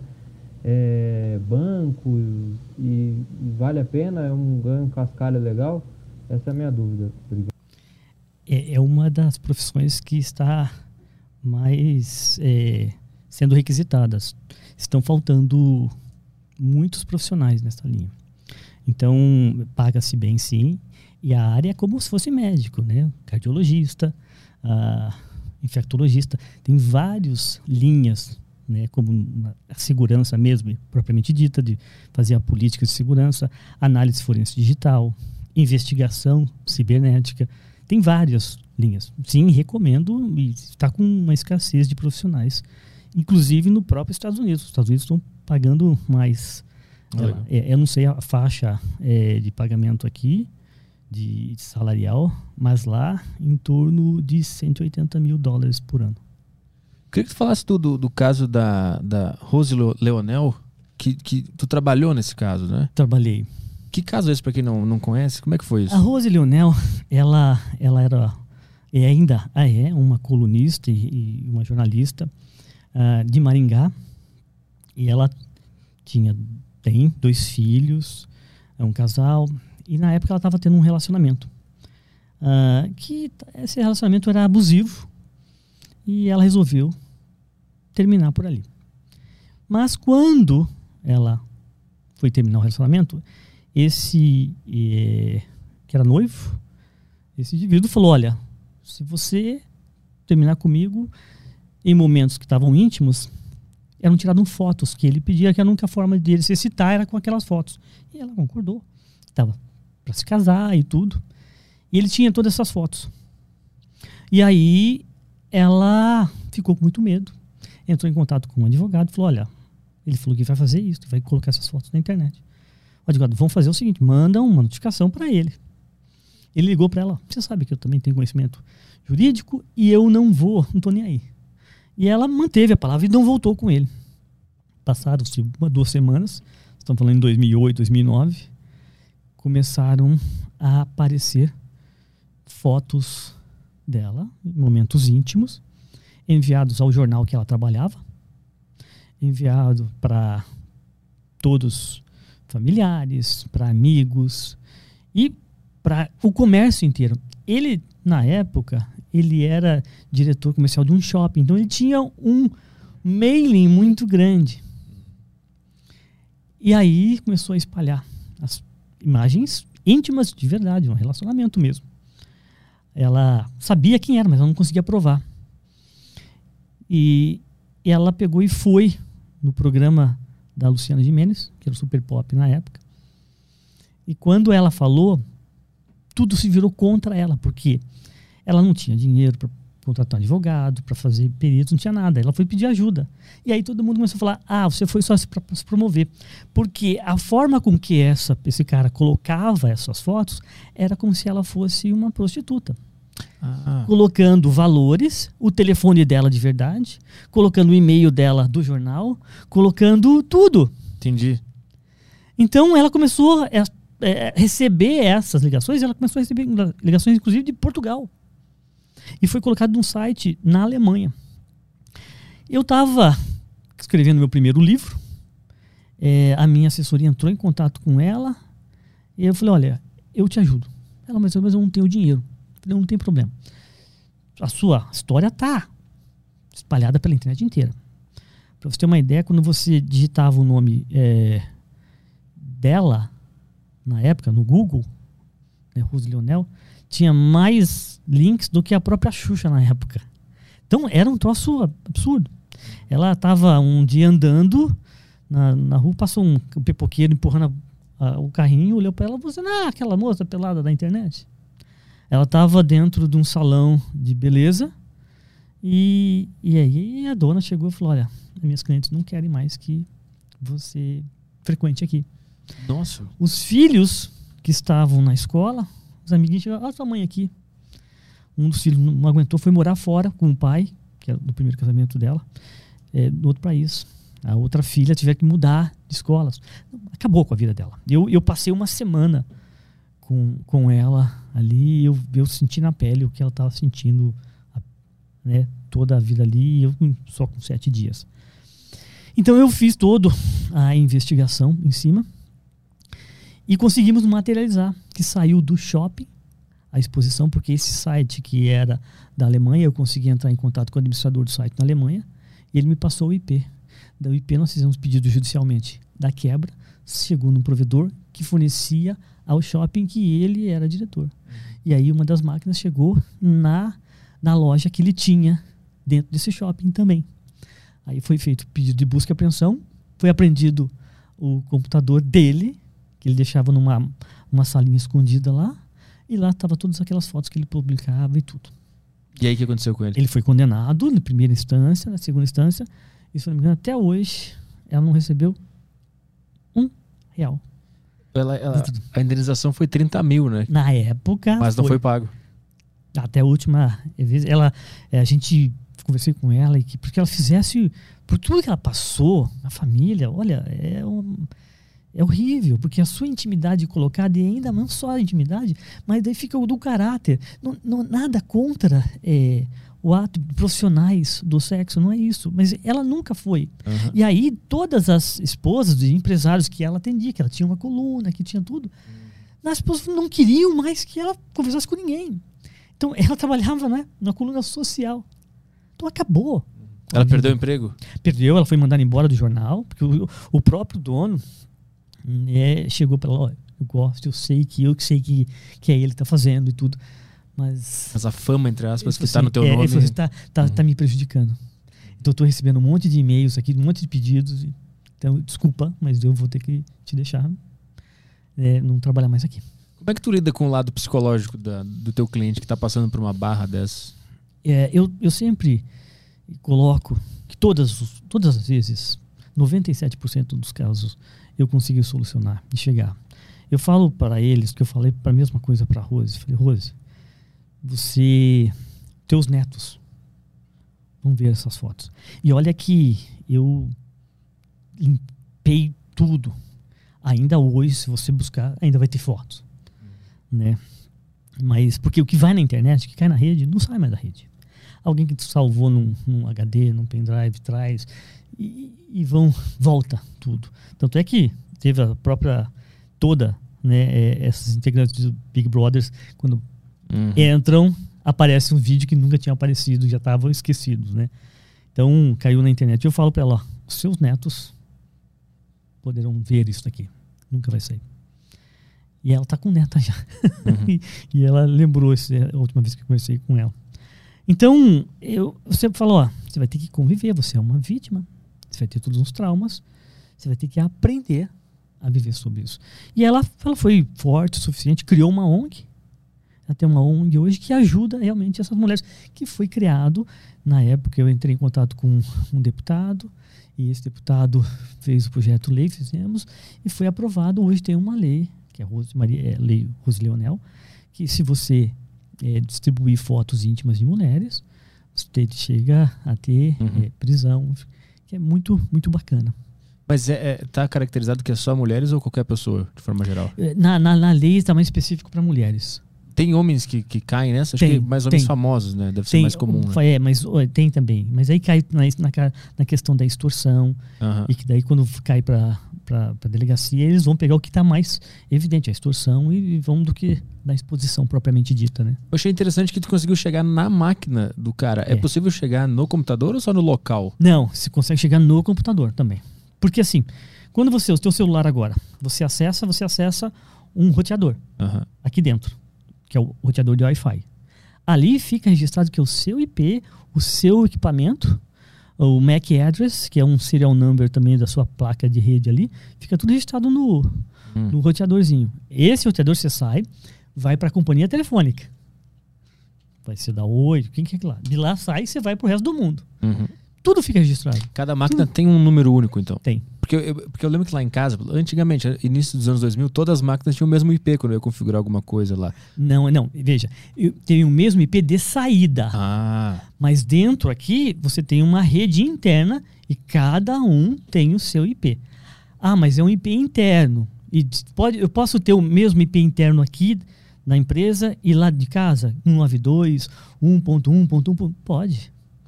Mas o MAC address um s- número serial do seu equipamento, esse é o único. MAC address. É. Cada dispositivo eletrônico tem um desses. Tem um número específico disso. Então a gente tem, sei lá, é, de Pode quatro... achar o cara que se passou por mim, né? Ah, é, meu, conta esse caso. Teve, tem Semana- uma, te- teve um, um caso muito doido que aconteceu aqui, que foi o seguinte.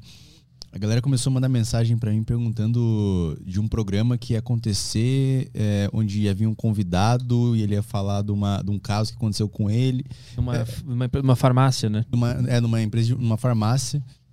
E essa farmácia procurou uma galera que trabalha aqui pra mandar uma retratação pra pra ver quando o programa ia pro ar. E eu nem sabia o que tinha acontecido. Eu falei, cara, peraí, eu, eu nem sei que porra tá acontecendo aqui. É.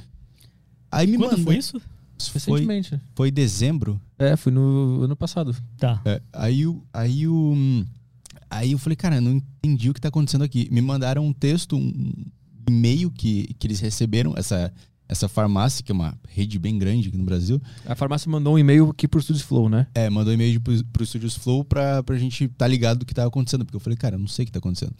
Era um cara se passando por mim. É, Em uma rede social ou num telefone? um- E-mail. era um e-mail. Foi um e-mail, ok. Ele fez um e-mail com o meu nome, Caio Delacqua. Ele fez de outra forma lá, mas ele criou Caio Delacqua. Falou: é o seguinte, eu trabalho num podcast e tal. Isso é o e-mail que ele mandou pros caras. Eu trabalho num podcast e tal, com 400 mil inscritos, não sei o quê, não sei o quê, não sei o quê. Eu tô aqui com um cara que, que sofreu abuso psicológico e sexual e, enquanto ele trabalhava em tal unidade, em tal estado do Brasil. E ele vai numa deriva tal dia. Ele, ele vai na deriva tal dia e, e, tipo, foi meio que extorquindo os caras, assim. Eles fingiram que o produtor da Deriva estava entrando em contato com essa grande Entendi. rede de farmácias É. pra explicar que isso ia E é por isso que a farmácia tentou em contato É. com vocês, acreditando que fosse você. Isso. Isso. Tá. E aí, aí a gente, quando a gente descobriu o golpe, a gente ficou conversando, ah, vamos, atrás do cara, vamos acionar judicialmente. Mas a preguiça sempre impera, né? Mas que dá pra fazer alguma coisa nesse caso? Dá, dá pra identificar a pessoa, dá. Mas de cara, que que, assim, ó, veja, como eu falei, 4.500 casos, né? Então quando a pessoa vem e me conta o caso, eu já olho, eu já sei pra onde já meio ir. O cara que criou, se passou por você, é um ex-funcionário da farmácia. Hum. Porque, veja, a ação que esse cara está fazendo é uma ação de difamação que envolve né, sentimento. Ele não, não é dinheiro, ele quis tacar um puta de um susto nos caras da farmácia. Ah, Então, é, é passional o que ele fez. Ele só quis dar dor de cabeça, É, ele é um ouvinte, vai ouvir, ele tá ouvindo. filho da puta. Ele vai ouvir esse, esse podcast. Não, foi vai ver- boa, foi boa, parabéns. A ideia foi boa. Foi boa. É, é. Mas assim, Não usa meu se nome, for cara. atrás, pego com certeza. Com certeza. Em algum momento ele cometeu um besteira, porque ele não é criminoso. Hum. Ele é um cara que tava puto da vida, teve uma ideia má, né? Uma ideia má, é uma ideia má, né? Bem má intencionada. Só que com certeza ele não tomou as medidas Segurança. corretas de se fazer aquilo ali. Ele quis dar um susto no Ele fez o quê? então. Gmail? Gmail. Gmail. Tá. Um, as pessoas acham que por Gmail né, não vão saber e tal. O Gmail é o Google, é um das plataformas que mais te pega a informação sem você falar. Entendeu? Então a pessoa, ah, mas eu fiz isso de uma lan house, que eu fiz isso de um, de um outro. Tem lan house, mas tem, né? Uhum. Eu fiz de um telefone celular que eu peguei o chip e não deve ter feito isso. Ele deve estar se borrando. né? mas assim, é, mas se fez. Ah, como é que vai pegar? Tem triangulação, tem o serial, o e-mail do telefone, do, do telefone que você usou, que é um outro número que. Já viu falar do e-mail, né? Não. Tem um, todo telefone tem um negócio chamado e-mail, que é um serial número desse tamanho, único no mundo. Tipo uma carteira de, de criptomoeda. É tipo um, um Digital, CPF. aham. Um CPF. Que, que, é- que é isso aqui. E aí dá pra se você. Se ele colocou um outro chip. Nossa, tem tantas formas. As- Tem um monte de hackers que acham eu posso fazer e, não e ninguém vai me identificar. Vai se identificar uma vez, duas, mas sempre pega. E, e se eu comprar um telefone e, e usar ele pra cometer um crime e depois eu destruo ele? Ok. Então tá bom. Por exemplo, vamos fazer esse, Esse exercício. agora? É. Vou fazer, então vou dar ideias pro cara, mas é que não tem como es- escapar, né? Então você agora foi. Fa- vamos descrever o Tá. que, que você faria. Então você tá ali, você pegou, vai na loja agora, tá? Fui no shopping. E pagou, Paguei no dinheiro, que eu sou, Dinheiro. sou esperto. você foi no shopping. Tem, tem câmeras. É verdade. Então vou. É isso. Então, tá. Vai, vai, vai tentando, eu vou te falando. O que mais? vamos no centro lá, tem as lojinhas sem câmera lá? Isso. Você vai ali no, na praça da, Sé, ali, do, Isso, vou ali. ali. Tá. Tudo bem, você foi. Eu pego aqueles caras que tu escolhe o celular do chão, aquele. Isso. Melhor esses caras. ainda. Isso, ótimo. Ok, você pegou. Beleza? Tá. Chip, como é que você vai fazer pra comprar? Eu preciso ter um chip pra eu conseguir usar celular, internet, alguma coisa assim? Internet, então. Você vai se conectar através de um Wi-Fi. É. É? Sem o 4G, vai pelo Wi-Fi. Vai- é, Então, se você não tem o chip pra transformar, É. então você vai pro Wi-Fi. Aonde que você vai se conectar no Wi-Fi? Na praça, tem a Wi-Fi da prefeitura? Não tem? Tem câmeras. Tá. Tá. um outro ponto. Tá. Tá. Você viu que eu, eu vou procurando. Aham. Aonde você tem, hoje tem câmeras. Então, se o crime, se, se for atrás, se a polícia não, eu- a gente vai pegar? Pega. Mas é, vamos, vamos supor que eu, tô, eu, eu consegui um Wi-Fi na, na- da padaria que era sem senha numa E esquina. não aí. tem câmera. Pode ser que tenha, mas aí assim, aí eu cometo o crime ali, destruo o celular, arrebento ele e, e volto pra casa. Tá, eu vou ter, a- eu vou ter as imagens da câmera ali. Mas como é que tu localiza o telefone se ele tá destruído já? Eu já tenho, eu tenho, eu tenho. Aí a questão de novo do meu conhecimento, eu vou quem é, como é que a pessoa está agindo ali. Eu vou ter, por exemplo, duas, três pessoas de que eu tenha de suspeitas. Ah. Vai ter câmera. Tem padaria hoje tem câmera. Tem tem câmera. Eu vou nessas nessas pessoas ali. Dessas três, duas eu vou conseguir identificar, com certeza, porque são pessoas idôneas. Que vou falar, ah, esse aqui é o cliente, esse aqui é o fulano. Essas pessoas prov- provavelmente estão com telefones conectados numa rede celular. Hum. Eu vou achando formas. É o decorrer da investigação que vai me trazendo. Mas assim, é claro, se você fez só isso aqui, você comprou, acessou uma rede, mandou um e-mail e destruiu. É muito mais difícil. Mas também o seu estrago é nada, né? Você só fez uma vez. Mas é isso que tá o, a, ganância, coisa. Porque o cara não quer mandar um negocinho. Sim. Ele quer Sim. ficar em cima. Ele Quando quer o cara, fazer. O cara vê o Pix de 30 mil entrando, ele vai pensar, eu não vou jogar fora agora. eu Não, vou esperar mais um pouco. entendeu? É, é a insistência, Aham. é a persistência que o cara vai, ele vai continuar. Acho que a minha pergunta sobre destruir é mais no sentido de toda essa movimentação que eu fiz deixa rastro na internet, mesmo que eu destrua o celular. É, porque não é só o, o device, o aparelho em si Uhum. que vai te entregar, mas tudo que você já fez. Uhum. E de novo, uma vez só, vai ser difícil para pegar?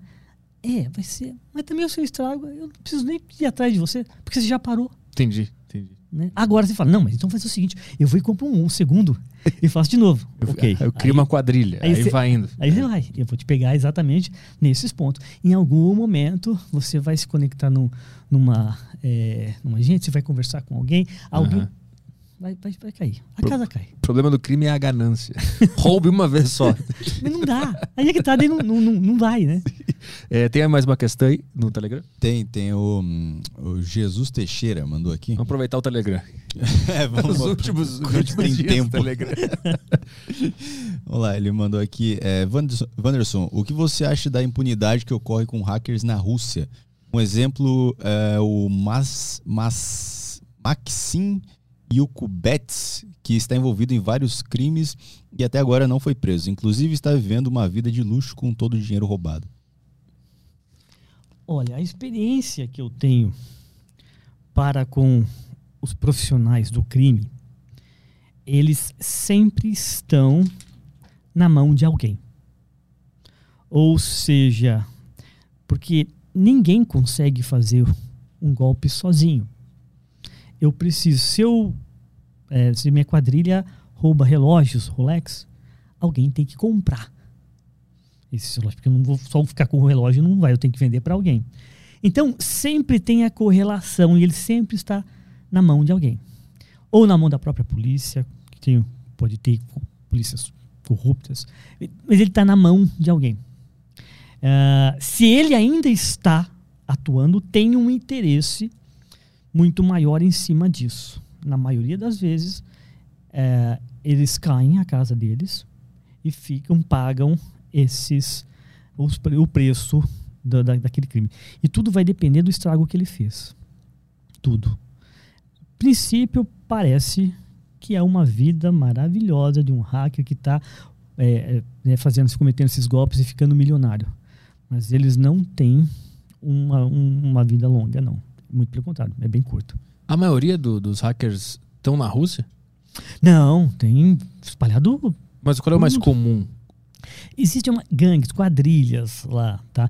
Por quê? Mas, inclusive, quadrilhas dentro da própria China. É que eh, essa ferramenta, que é o hackeamento, do, o ato de hackear, e entenda que a palavra hackear pode servir para qualquer coisa. Você pode ser um hacker da cozinha. Você pode ser um hacker da redação, que você né, escreve bem. Mas o, o ato, a técnica né, de, de encontrar vulnerabilidades, é, ele está sendo usado inclusive pelo Estado, criando exércitos né, de soldados que têm a capacidade de conhecimento de vulnerabilidades e hackeados. As próximas guerras já está acontecendo isso, tá? As próximas mais ainda, os primeiros ataques são sempre digitais. Hum. Né? Porque se imagina, se eu consigo infiltrar e, e acabar derrubar a Eletropaulo Sim. comunicação via FOIP. Então eu já mato um monte de coisas acima disso. É, então ele virou uma ferramenta muito importante também para o crime digital. Desde 2005 para cá, o crime, o, o narcotráfico internacional perde de lucratividade para o crime eletrônico em mais de 10 vezes. É muito mais lucrativo o crime digital do que o narcotráfico, sem mencionar a exposição que você tem, né? Que você está levando né, a droga na mão ali, enquanto que um crime eletrônico eu posso estar em qualquer parte do mundo, Aham. né? E aí as leis vão ser específicas ali. Pergunto, eu estou na Alemanha, invadi um banco eh, americano e transferi o dinheiro para um banco brasileiro. Onde é que eu cometi o crime? Pois é. Onde? Quem é que é? Tem Como é que se essas, é, é, isso? tem, tem- é, juridicamente tem vários empecilhos sobre Aham. isso aqui. Por isso que as polícias estão se unindo e precisam ter leis internacionais em relação a isso cada vez mais fortes, porque é o que está mais acontecendo. Tem algum caso onde aconteceu esse crime internacional? Vários, e mas foi. uh, A Tem. condenação foi num lugar específico? Tem, E tem. como que Na chegou na, na conclusão? Porque é, o rastreamento chega a- ali. Daí as polícias conversam e falam: ó, é só fulano que chegou. Por exemplo, o FBI Uhum. e um cara, um, um ah, inglês, um hacker lá, um rapazinho de 17 anos, ele foi preso e ele pagou, tá pagando a pena nos Estados Unidos. Mas é um acordo. Existe todo um acordo entre países. Da Inglaterra e hackeou os Estados Unidos. É. E foi preso E- na Inglaterra. Foi preso na Inglaterra e depois foi, foi cumprir a sua pena nos Estados Unidos. Ah, interessante, interessante. Tu- não tinha um caso do- do- de um cara que conseguiu hackear um satélite uma vez? Tem, tem todos os tipos assim. É bem antigo, né? Não foi esse cara. Teve um cara que se matou depois. Era um, era um russo de 16 anos, acho. Ele hackeou um sistema lá nos Estados Unidos. E aí, depois de um tempo, ele continuou sendo condenado e o cara se matou depois. Porque não pararam de Eu investigar não, ele. Não lembro dessa história, É. mas é, eles ficam, né, em cima. Vê mais. é, acho que a gente pode falar de cartão de crédito também. Rouba cartão de crédito. É. Os cartões aí, muita gente tem essa ideia de que ah, meu cartão foi clonado.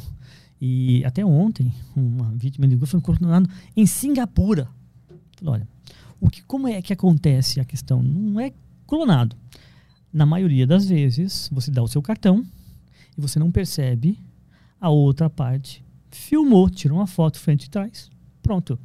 Porque não importa, eu não preciso do seu código da sua senha para fazer compras né, na internet. Eu só preciso, Código é aquele atrás, o pequenininho. é, dele. eu só preciso né, do, do, do, do número do cartão ali.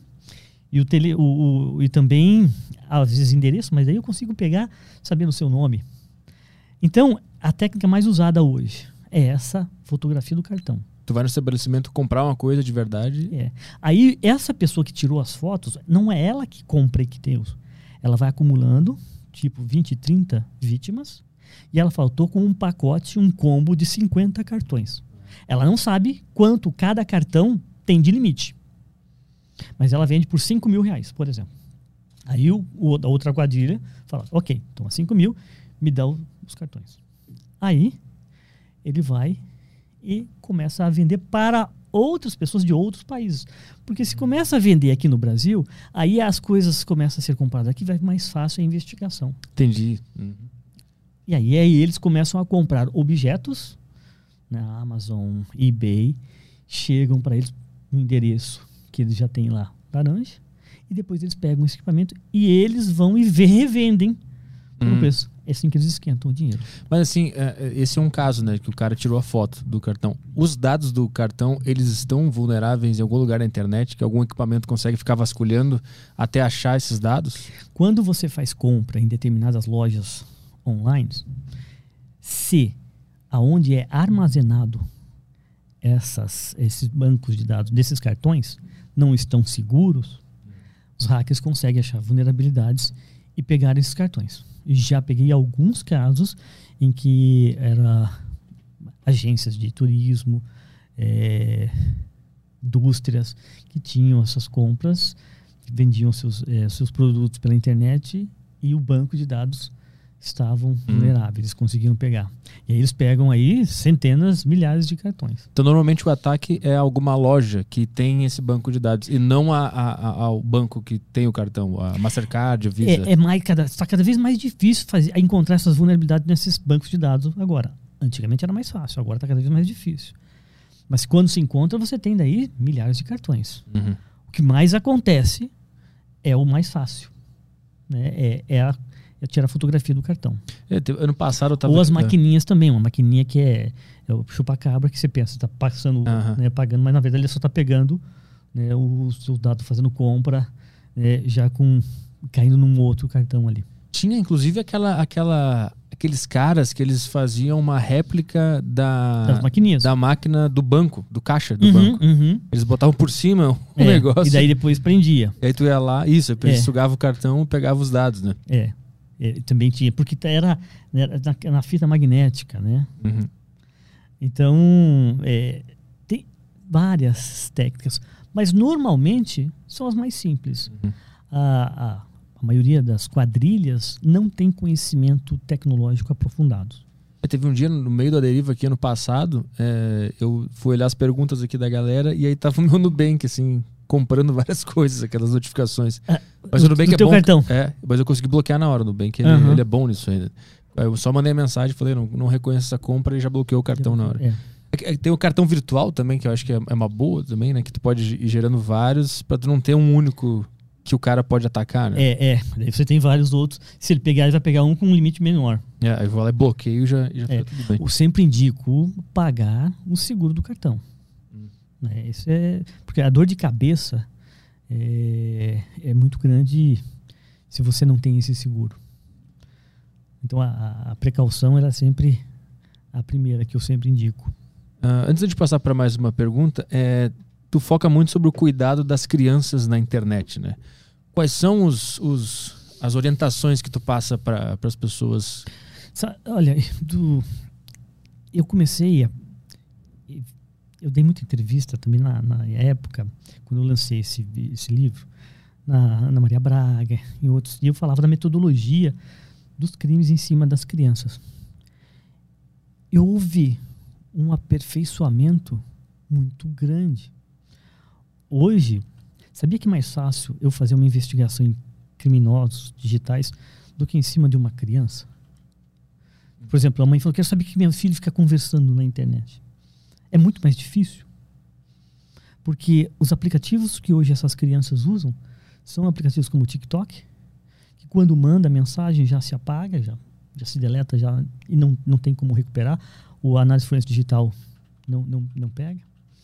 Ah, normalmente eles estão com uns equipamentos de última geração, que também proíbe de fazer monitoramento. Então, e ainda mais, a influência que tem em redes sociais influenciadores que ensinam essas crianças já de 6, 7 anos a agirem como criminosos com conhecimentos rápidos. Então é muito mais difícil. E o que eu percebi atuando é em prol de defesa das crianças, não importa mais o país que eu estou fazendo a investigação, a proteção. O comportamento delas são exatamente iguais. Hum. É, virou uma coisa só. Então eu peguei um caso da, da, da menina que ela começou a aparecer com roupas ali. E aí o pai falou: O que, que é isso? Ele me chamou, fomos encontrar, peguei o telefone dela, teve que dar, porque o pai tem esse direito, né? De, de, de pegar. Analisei, ela tinha um grupo com mais três meninas e mais um cara, que era chamado de príncipe. Esse cara, ele, ele era um cara muito rico. Assim é a história. Tá? Como é que ela se conheceu? Por aplicativos aí pela internet. Ah, ele gostava de dar presente às pessoas que, que ele simpatizava. E que presente era? Roupas. Quantos anos ela tinha? 12. E aí, a única coisa que ele queria é que ela tirasse foto com aquela roupa que ele estava dando para ela, que ele queria saber se ficou bem para ela. Era um pedófilo, usando dessa estratégia. Ela escolhia a roupinha e mandava. E ainda, você pode. Ele, ele, ele mandava entregar na- no endereço dela, Cara, que loucura. pais. Isso foi aquilo lá. Isso lá. Mas aqui também está acontecendo. Aham. E, e chegou no, no autor? Lá? Aí, lá, como já chego com pedófilo, eu entreguei ao FBI Uhum. e eles continuam a investigação. É. Cara, que loucura. O cara, o cara mandava Mas, mas olha, pra olha ver a, a, foto. técnica, exatamente, olha a técnica. Aham. Aí essas fotos, se dependendo, essas fotos são vendidas na Hum. Dark Web. E tem fotos quando é, são coisas extremamente pesadas de, de- de crianças assim, recém-nascidas, sendo abusadas, que vale 60 mil dólares, 70 mil dólares. É um mercado assim muito asqueroso e muito pesado. A Deep Web tem como fazer investigação lá ou realmente é uma terra sem lei? Eu fiz um, um vídeo e que as pessoas têm essa confusão. Qual é a diferença da Deep Web para Dark Web? Ah, pois é, eu achei que era a mesma coisa, inclusive. Não é a mesma coisa, não, Ah. não é. Então tem a Surface, que é a internet 3% que nós Onde nós estamos agora ao vivo agora. é, a pessoa joga o nome, navega no Google ali, tudo. Aham. Essa é a Surface, só 3%. Tem a Deep Web. Esse daí é mais 93%, 94% da internet. Todo lugar que você acessa e tem que colocar login e senha é a Deep Web. Ah, é? Precisou acessar banco, ela é a chamada Deep Web. E a Dark Web? Essa você precisa usar um navegador chamado Tor, específico, que vai entrar numa rede diferente, com esse navegador específico.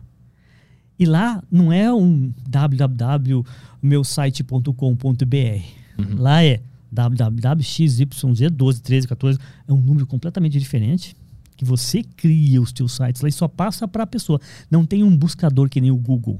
Sim. E é ali é que se encontram os criminosos realmente que trocam esses essas informações entre pedófilos, sequestros. Mas onde que isso está hospedado? Porque é num servidor físico, tá em algum lugar. tem vários servidores que são cada você por exemplo pode resolver pegar o seu computador velho lá montar um, um servidor Tipo e se, co- Bitcoin. e se- e se conectar é tipo exatamente Entendi. é nessa linha Não é um lugar. Então Não. é a, a comunidade mantém aquele Que é- troço. ela, ela tem um histórico, a Dark Web, que ela foi criada pelo, pela.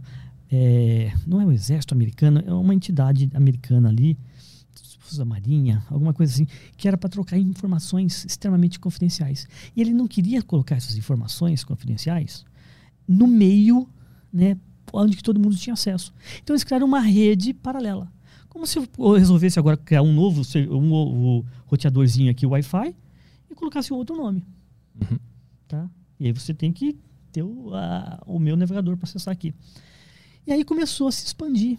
E aí as pessoas começaram a criar os seus próprios servidores e, e agregar a isso daí. Uhum. Então, por isso que fica difícil a identificação, porque qualquer um pode ir lá e, e se conectar e fazer. Mas tem como. Tem que ter conhecimento e tudo. Chegar lá. Sempre tem. Já pegou algum caso da Dark Web? Já, já peguei, já peguei. Mas aí tem outras conexões, porque daí a gente sabe que ele está usando e aí ele cometeu um- uma outra relação que a gente sabe que é. Daí a busca e apreensão. Na busca e apreensão no computador, comprova que materializa o que nós estamos chegando. Ah, tá. Mas não, Não, consegue. espe- não especificamente rastreando no. no não, não na minha. Entendi. FBI, sim. A gente acredita, até eu particularmente, acredito que hoje a Dark Web nada mais é que uma grande casa né, escura, fechada lá, mas que quem está olhando é os Estados Unidos. Aham. ele vê um monte de coisa acontecendo. Aham. Ele não vai se meter a besta porque ele tem que deixar essa ideia que ali tudo pode. Mas não dá. Porque não não entendi a, a tese. Veja, se você tem uma casa, tá? Em que vai todos os bandidos lá e o bandido acha que naquela casa Ah, entendi. ele pode fazer o que ele quiser, mas eu tenho tudo monitorado. Aí você tá vendo que um tá roubando o outro, que está fazendo uma outra coisa. Você fala, se eu for e pegar essas besteiras, todos os outros bandidos vão saber. Eles vão criar um novo. É, E vão sair da deixa minha... ficar num, num ambiente ali. Ah, entendi. Aí eu só vou agir exatamente no quê? No terrorismo. né? E que ninguém fica Pedofilia sabendo que eu peguei. Entendi, entendi. Entendi. Vê mais uma, uma questão aí? Tem uma aqui do, do Patrick, ele mandou boa tarde a todos. Wanderson, os Estados Unidos são conhecidos por meter o bedelho na vida privada das pessoas.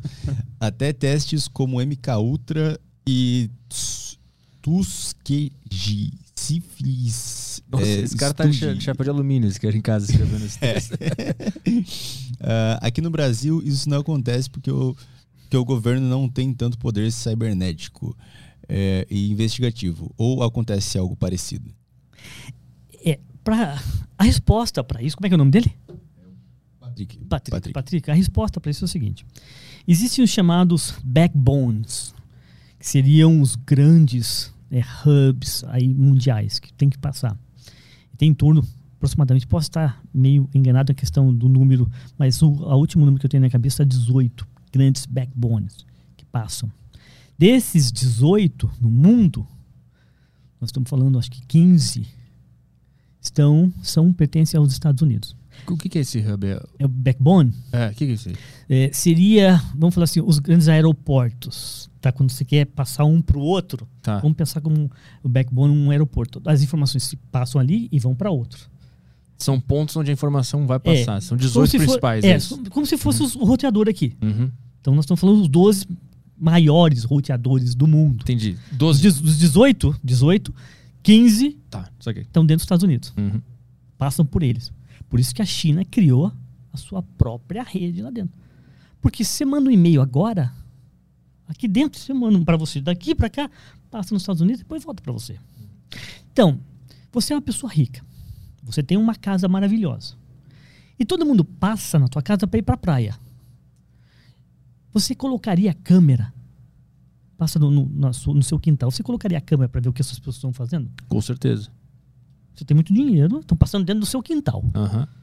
É por isso que eles acessam. Porque eles podem. Estão aham. passando. A gente, tudo que a gente manda passa na casa dos caras. Entendi. Tem como.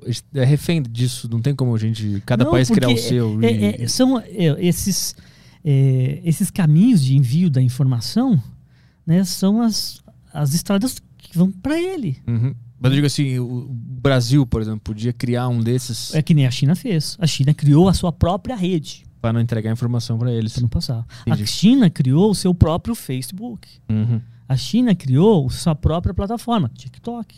Tanto é que o TikTok ele é proibido para os servidores públicos da área de segurança nos Estados Unidos de instalar nos seus celulares e familiares.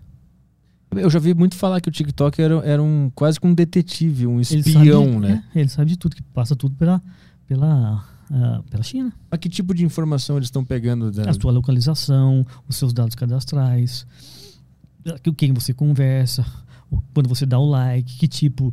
Quando você está olhando o Instagram, próprio ah, YouTube, quando você fica mais tempo olhando aqueles shorts ali ou o, Rios, aquele? Reels, ele fala: Ah, você tem interesses aqui. Mas a, a China quer essas informações como uma, uma informação de guerra ou, só, ou como o mercado quer ganhar dinheiro, quer dar mais propaganda para aquela pessoa Tudo. e tal? A informação é para tudo. A informação, imagina, isso sei o comportamento de uma nação. E aí, Hum. eu sei o comportamento de uma nação, vamos supor que, olha, de, dos 200 milhões de brasileiros, eu tenho aqui, eu percebo que 80% deles, eles têm, eles veem filmes de aranha. Eles morrem medo de aranha. Dou um exemplo hipotético. Uhum. Se eu começar, né, numa guerra, soltar um monte de aranha lá? Entendeu? O, o Trump tentou bloquear o, o TikTok lá, né? Aham, ele tentou. Mas ele, ele só ele fez isso, ele colocou uma determinação para os servidores públicos de não instalarem o TikTok nos seus aparelhos. Ah, então tem alguma coisa muito estranha nessa história. Mais do que simplesmente algoritmo e entender o que está acontecendo. É que daí você, você ter conhecimento sobre o comportamento de uma nação ou sobre uma Do pessoa governo, né? mesmo é assim, extremamente. A gente fica super vulnerável. Porque o que a pessoa quiser fazer, quiser vender alguma coisa, ganhar dinheiro com isso, ou quiser manipular, e aí vem a fake news, nós estamos suscetíveis. Nós somos suscetíveis a isso. Dizem também que aqueles filtros do, Instra- do Instagram eles servem para pegar o, o teu rosto, que, que isso vai ser usado na. na, na- E reconhecimento facial. Reconhecimento facial. É, Isso- isso- tem- o tem o al- tem, co- completamente, perfeitamente. O algoritmo ele, ele é feito para isso. A informação está ali.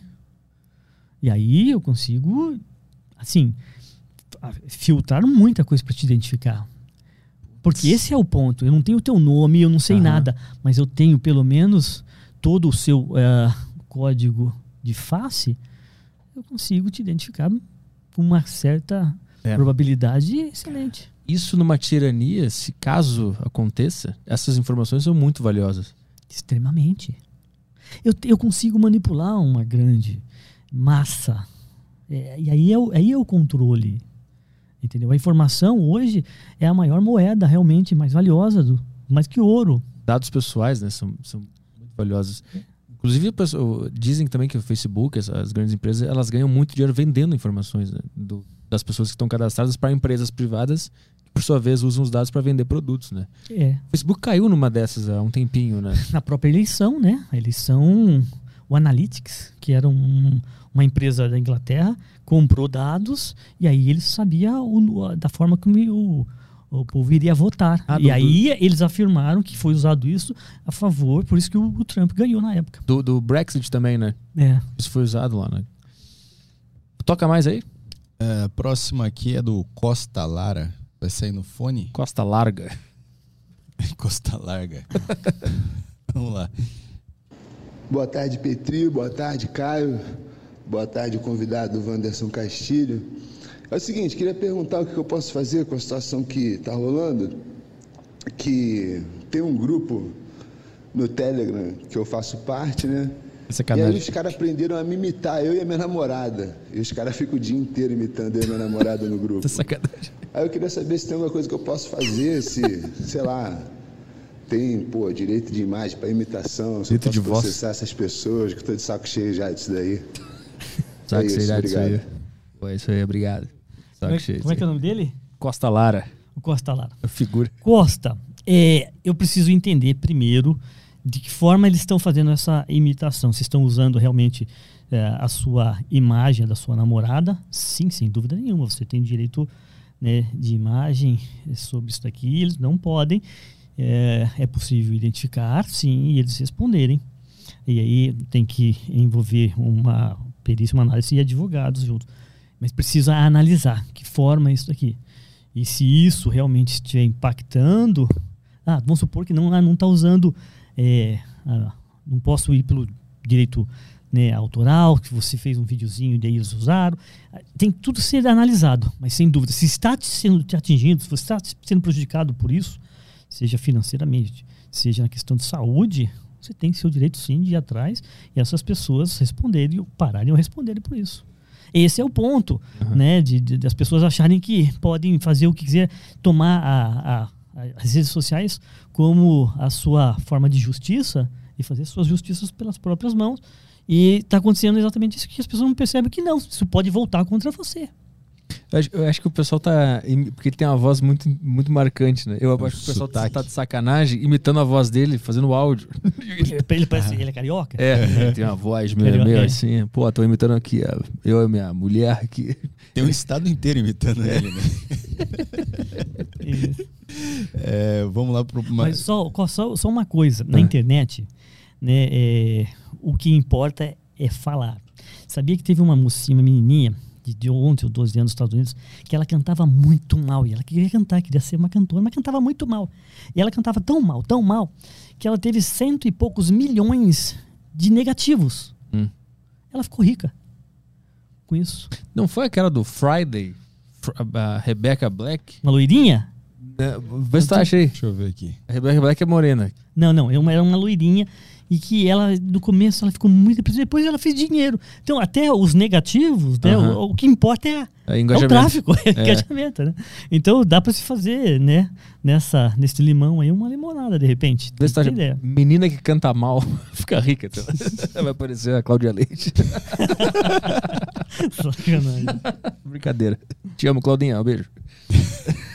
Eu lembro da Rebecca Black, que era uma menina que. Eu acho que a família A dela. internet Era... tá uma merda que não tá abrindo. Não, é que não é, não é essa aí. Essa aí é a, é a, ó, a- a história dessa é meio parecida também, que ela lançou aquela música Friday, que era horrorosa, e a família dela pagou e bancou o clipe e tal, e a, a voz dela era cheia de autotune, e a música era tão ruim que ela bombou e ela virou uma estrela, de tão ruim que era. O caneta azul?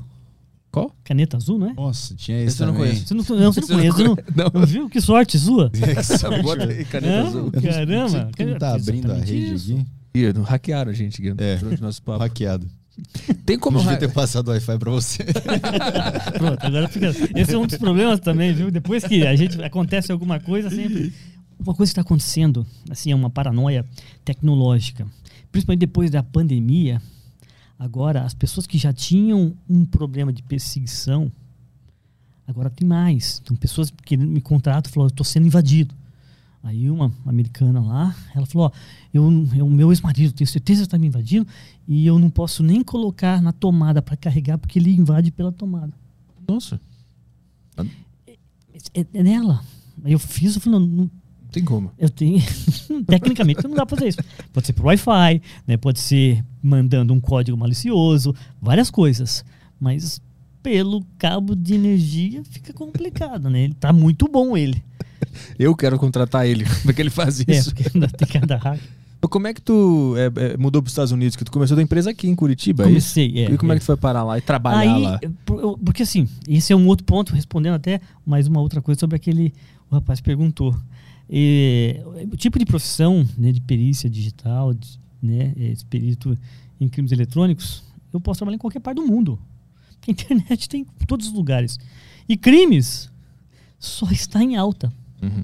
Ele eh, aumentou na, na pandemia mais de 300%.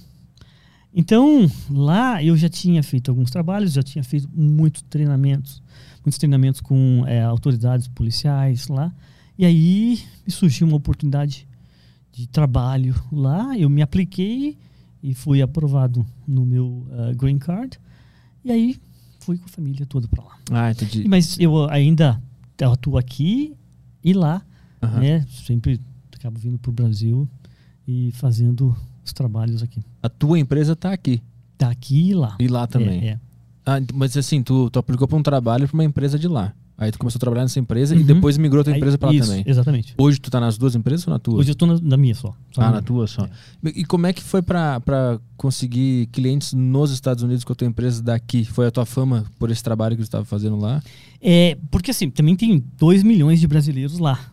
Hum. Mas o Google, quando você procura né, determinadas palavras, ele acaba chegando também no meu site.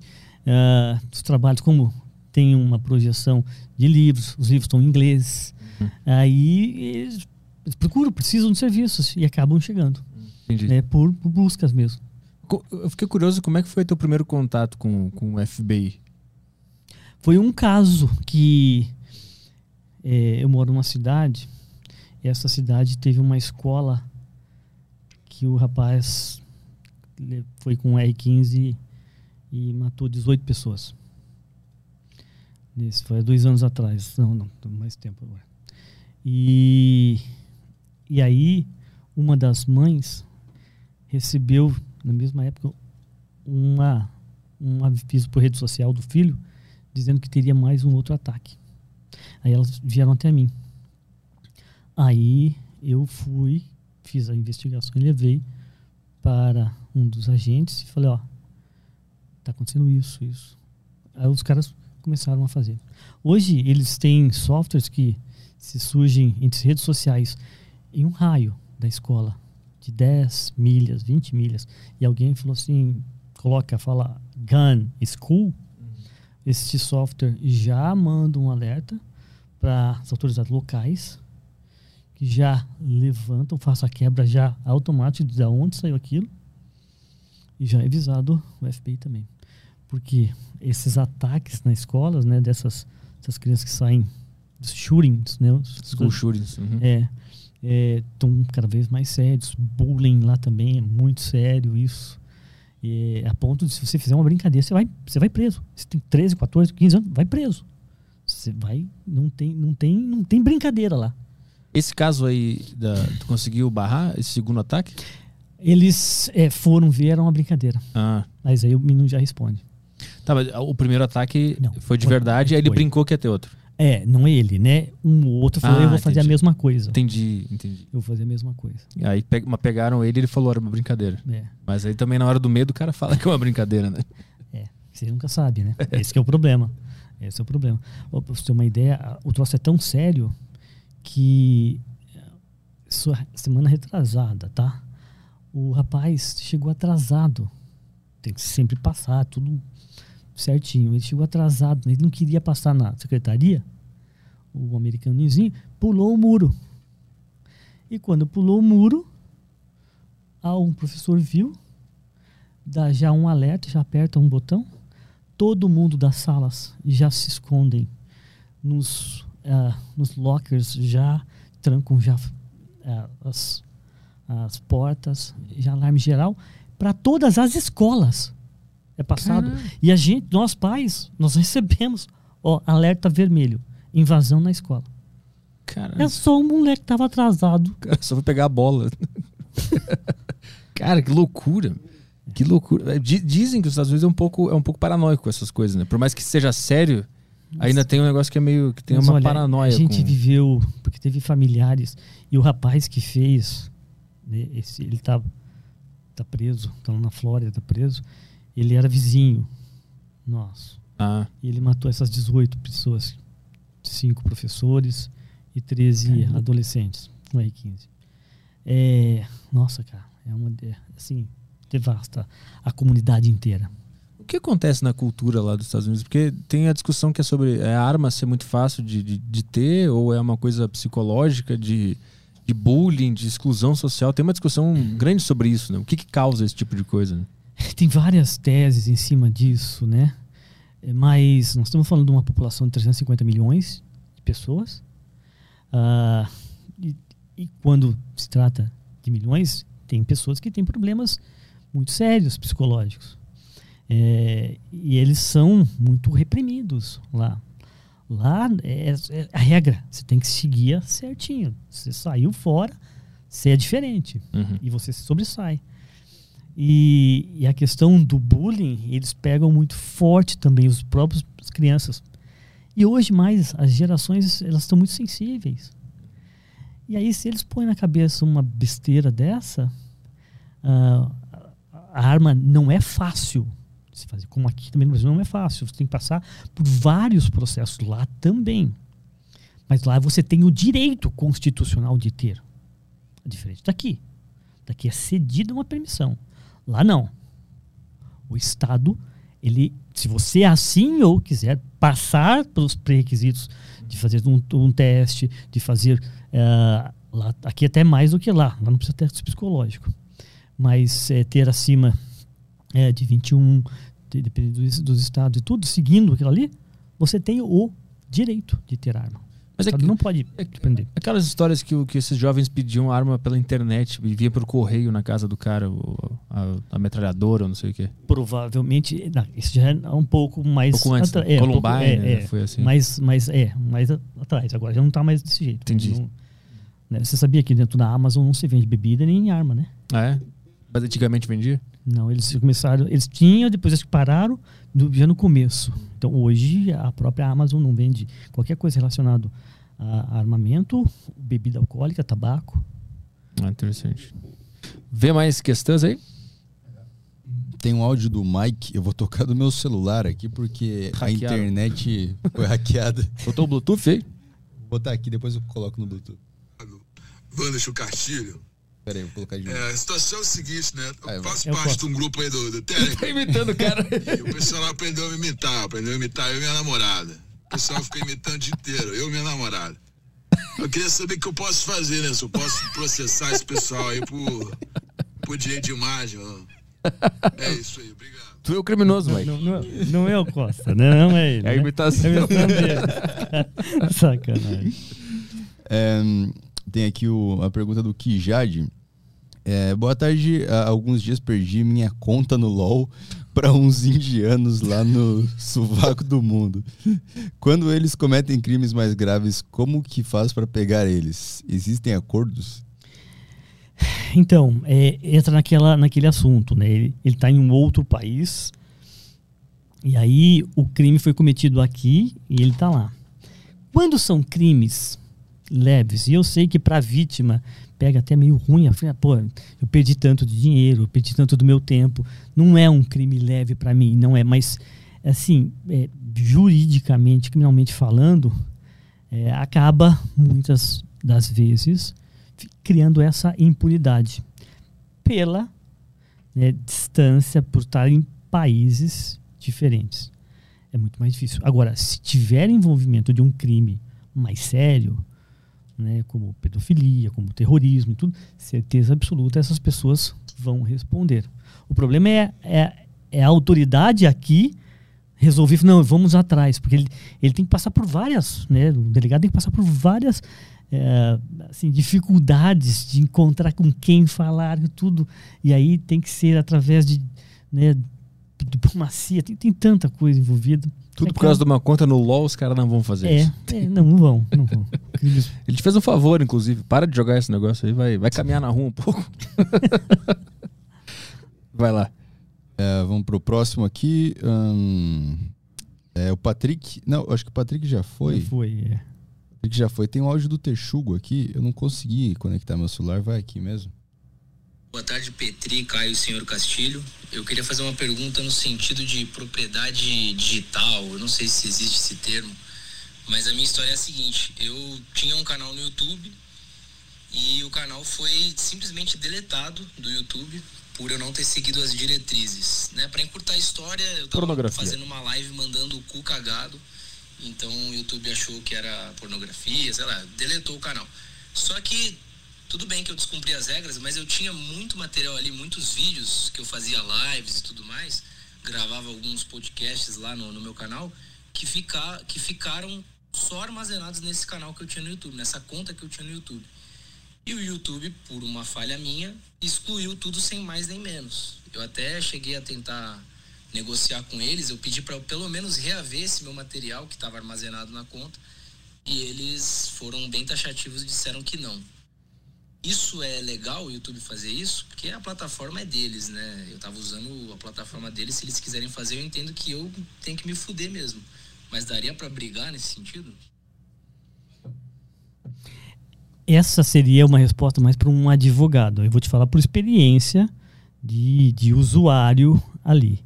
É, você já respondeu, a plataforma é deles é, e eles assim o determinaram. Muitas vezes até as regras deles estão valendo quase que mais que as leis daqui, tá? Então as chances é, é zero. Vocês falaram não, é não. Inclusive eu sempre trabalho também com ah, equipe de advogados e eu fiz uma perícia. Os advogados entraram com uma ação por um, um lutador de MMA ele tem a conta do Facebook verificada. O hacker invadiu, tirou, tomou a conta dele. O hacker fica postando outros lutadores, um monte de coisa. Ainda já faz um ano. Essa equipe de advogados entraram com a ação, ganharam do Facebook. O Facebook vai é, é obrigado a devolver a conta. E adivinha? Não devolveram. Não até, até hoje não devolveram a conta. A conta tá lá. E agora o juiz está dando uma multa de 80 mil reais. E eles vão perigoso pagar, vai pagar o dinheiro. E vai não- continuar com a conta hackeada. É. Cara, Então, juridicamente ainda chegou nesse ponto. Imagina nesse caso aqui. Então, são muito poderosos nessas muito empresas. fortes. Não, Nossa. Deus. Mais uma aí? É, vamos lá de próximo, mais um áudio. Eu não tô conseguindo conectar, vai tudo aqui mesmo. Acho que tá bom, né? Dá pra ouvir? Tá. É, tem o Matheus, áudio do Matheus aqui, vamos lá. Fala Arthur, fala Wanderson Castilho. Trabalho atualmente com segurança e informação. Minha pergunta para o Wanderson referente à postura da Polícia Nacional, Polícia Cibernética, referente a cybercriminosos. É comum acontecer algum crime, aí ser denunciado, de alguma maneira encontrares os meliantes, coisas do tipo. Só que minha pergunta é: a Polícia do Brasil ela age de maneira ofensiva também, porque eu tô muito acostumado a ver só quando acontece o caso, aí eles têm um plano de crise, desastre, não sei como, aí vão atrás. Mas, por exemplo, nas polícias do exterior, eles realmente agem de maneira ofensiva, vão até sites, vão até grupos, se disfarçam e encontram os meliantes. E o QIP brasileiro, eles mandam para federal. Isso acontece com a Polícia Nacional? Você tem uma informação sobre isso daí? Onde ela tenta se infiltrar e penetrar em sites, grupos criminosos do tipo? Forte abraço. Esse, esse é um problema de legislação. Nos Estados, nos Estados Unidos, você pode, o, o autoridade, ele pode preparar o flagrante. Então, existem é, ali no aeroporto de Miami, nos aeroportos, são deixados laptops esquecidos, laptops. E, mas esses, na verdade, são laptops de autoridades. Esses laptops estão monitorados. E eles querem saber para onde vai para criminalidade, para tudo. E aí, quem devolve, ah, ok, obrigado, devolveu ali no aeroporto. Solta, esquece em algum lugar. E aí, se cai na mão de criminosos, eles estão monitorando e vão e fazem a prisão. Hum. Lá acontece bastante. ah, também do cara contratar uma garota de programa e quando vai ver, é uma policial e, e lá em determinados estados a prostituição é ilegal e o cara é preso e responde por aliciamento, por um monte de coisas lá. É, aqui no Brasil não se pode fazer isso. Então a nossa legislação não permite Preparar o flagrante. preparar o Hum. não, não termina. Então por isso que não dá para trabalhar assim desta forma como que eu acho que seria o correto. Tem até um programa, um canal bem famoso também no YouTube, que os policiais deixam um carro aberto com chave. É, e aí a mulher sai brigando e deixa a porta para alguém vir roubar. Só que tem câmeras mostrando e, os caras já fazem a prisão. Teve um, um também um programa que, que fez sobre pedofilias. Uma menina que era policial, na verdade, se passava por adolescente. Era o Catch a Predator? Exatamente, aí, o né? que era Predator. Aham. Exatamente. Isso foi muito famoso. E prendeu um monte de gente. Eles, eles, eles, eles pegavam o pedófilo, né? Eles, faziam a menininha conversar com o cara é, e tal. eles se encontravam numa casa que estava Isso. toda preparada com câmeras Isso. e os policiais escondidos. Mas tinha um Depois. apresentador que chegava, né? Tipo chegava o João falava. Kleber chegava. Você "Ah, eu sabe por que, que pedófilo." parou? Por quê? Porque uma dos predadores que chegou era um promotor. Ah. Ele não chegou aí, ele desconfiou. Mas já rastrearam e foram nele. aham. Aí a polícia bateu na porta dele e deu um tiro na cabeça dele mesmo, se matou. Cara. Aí o programa parou.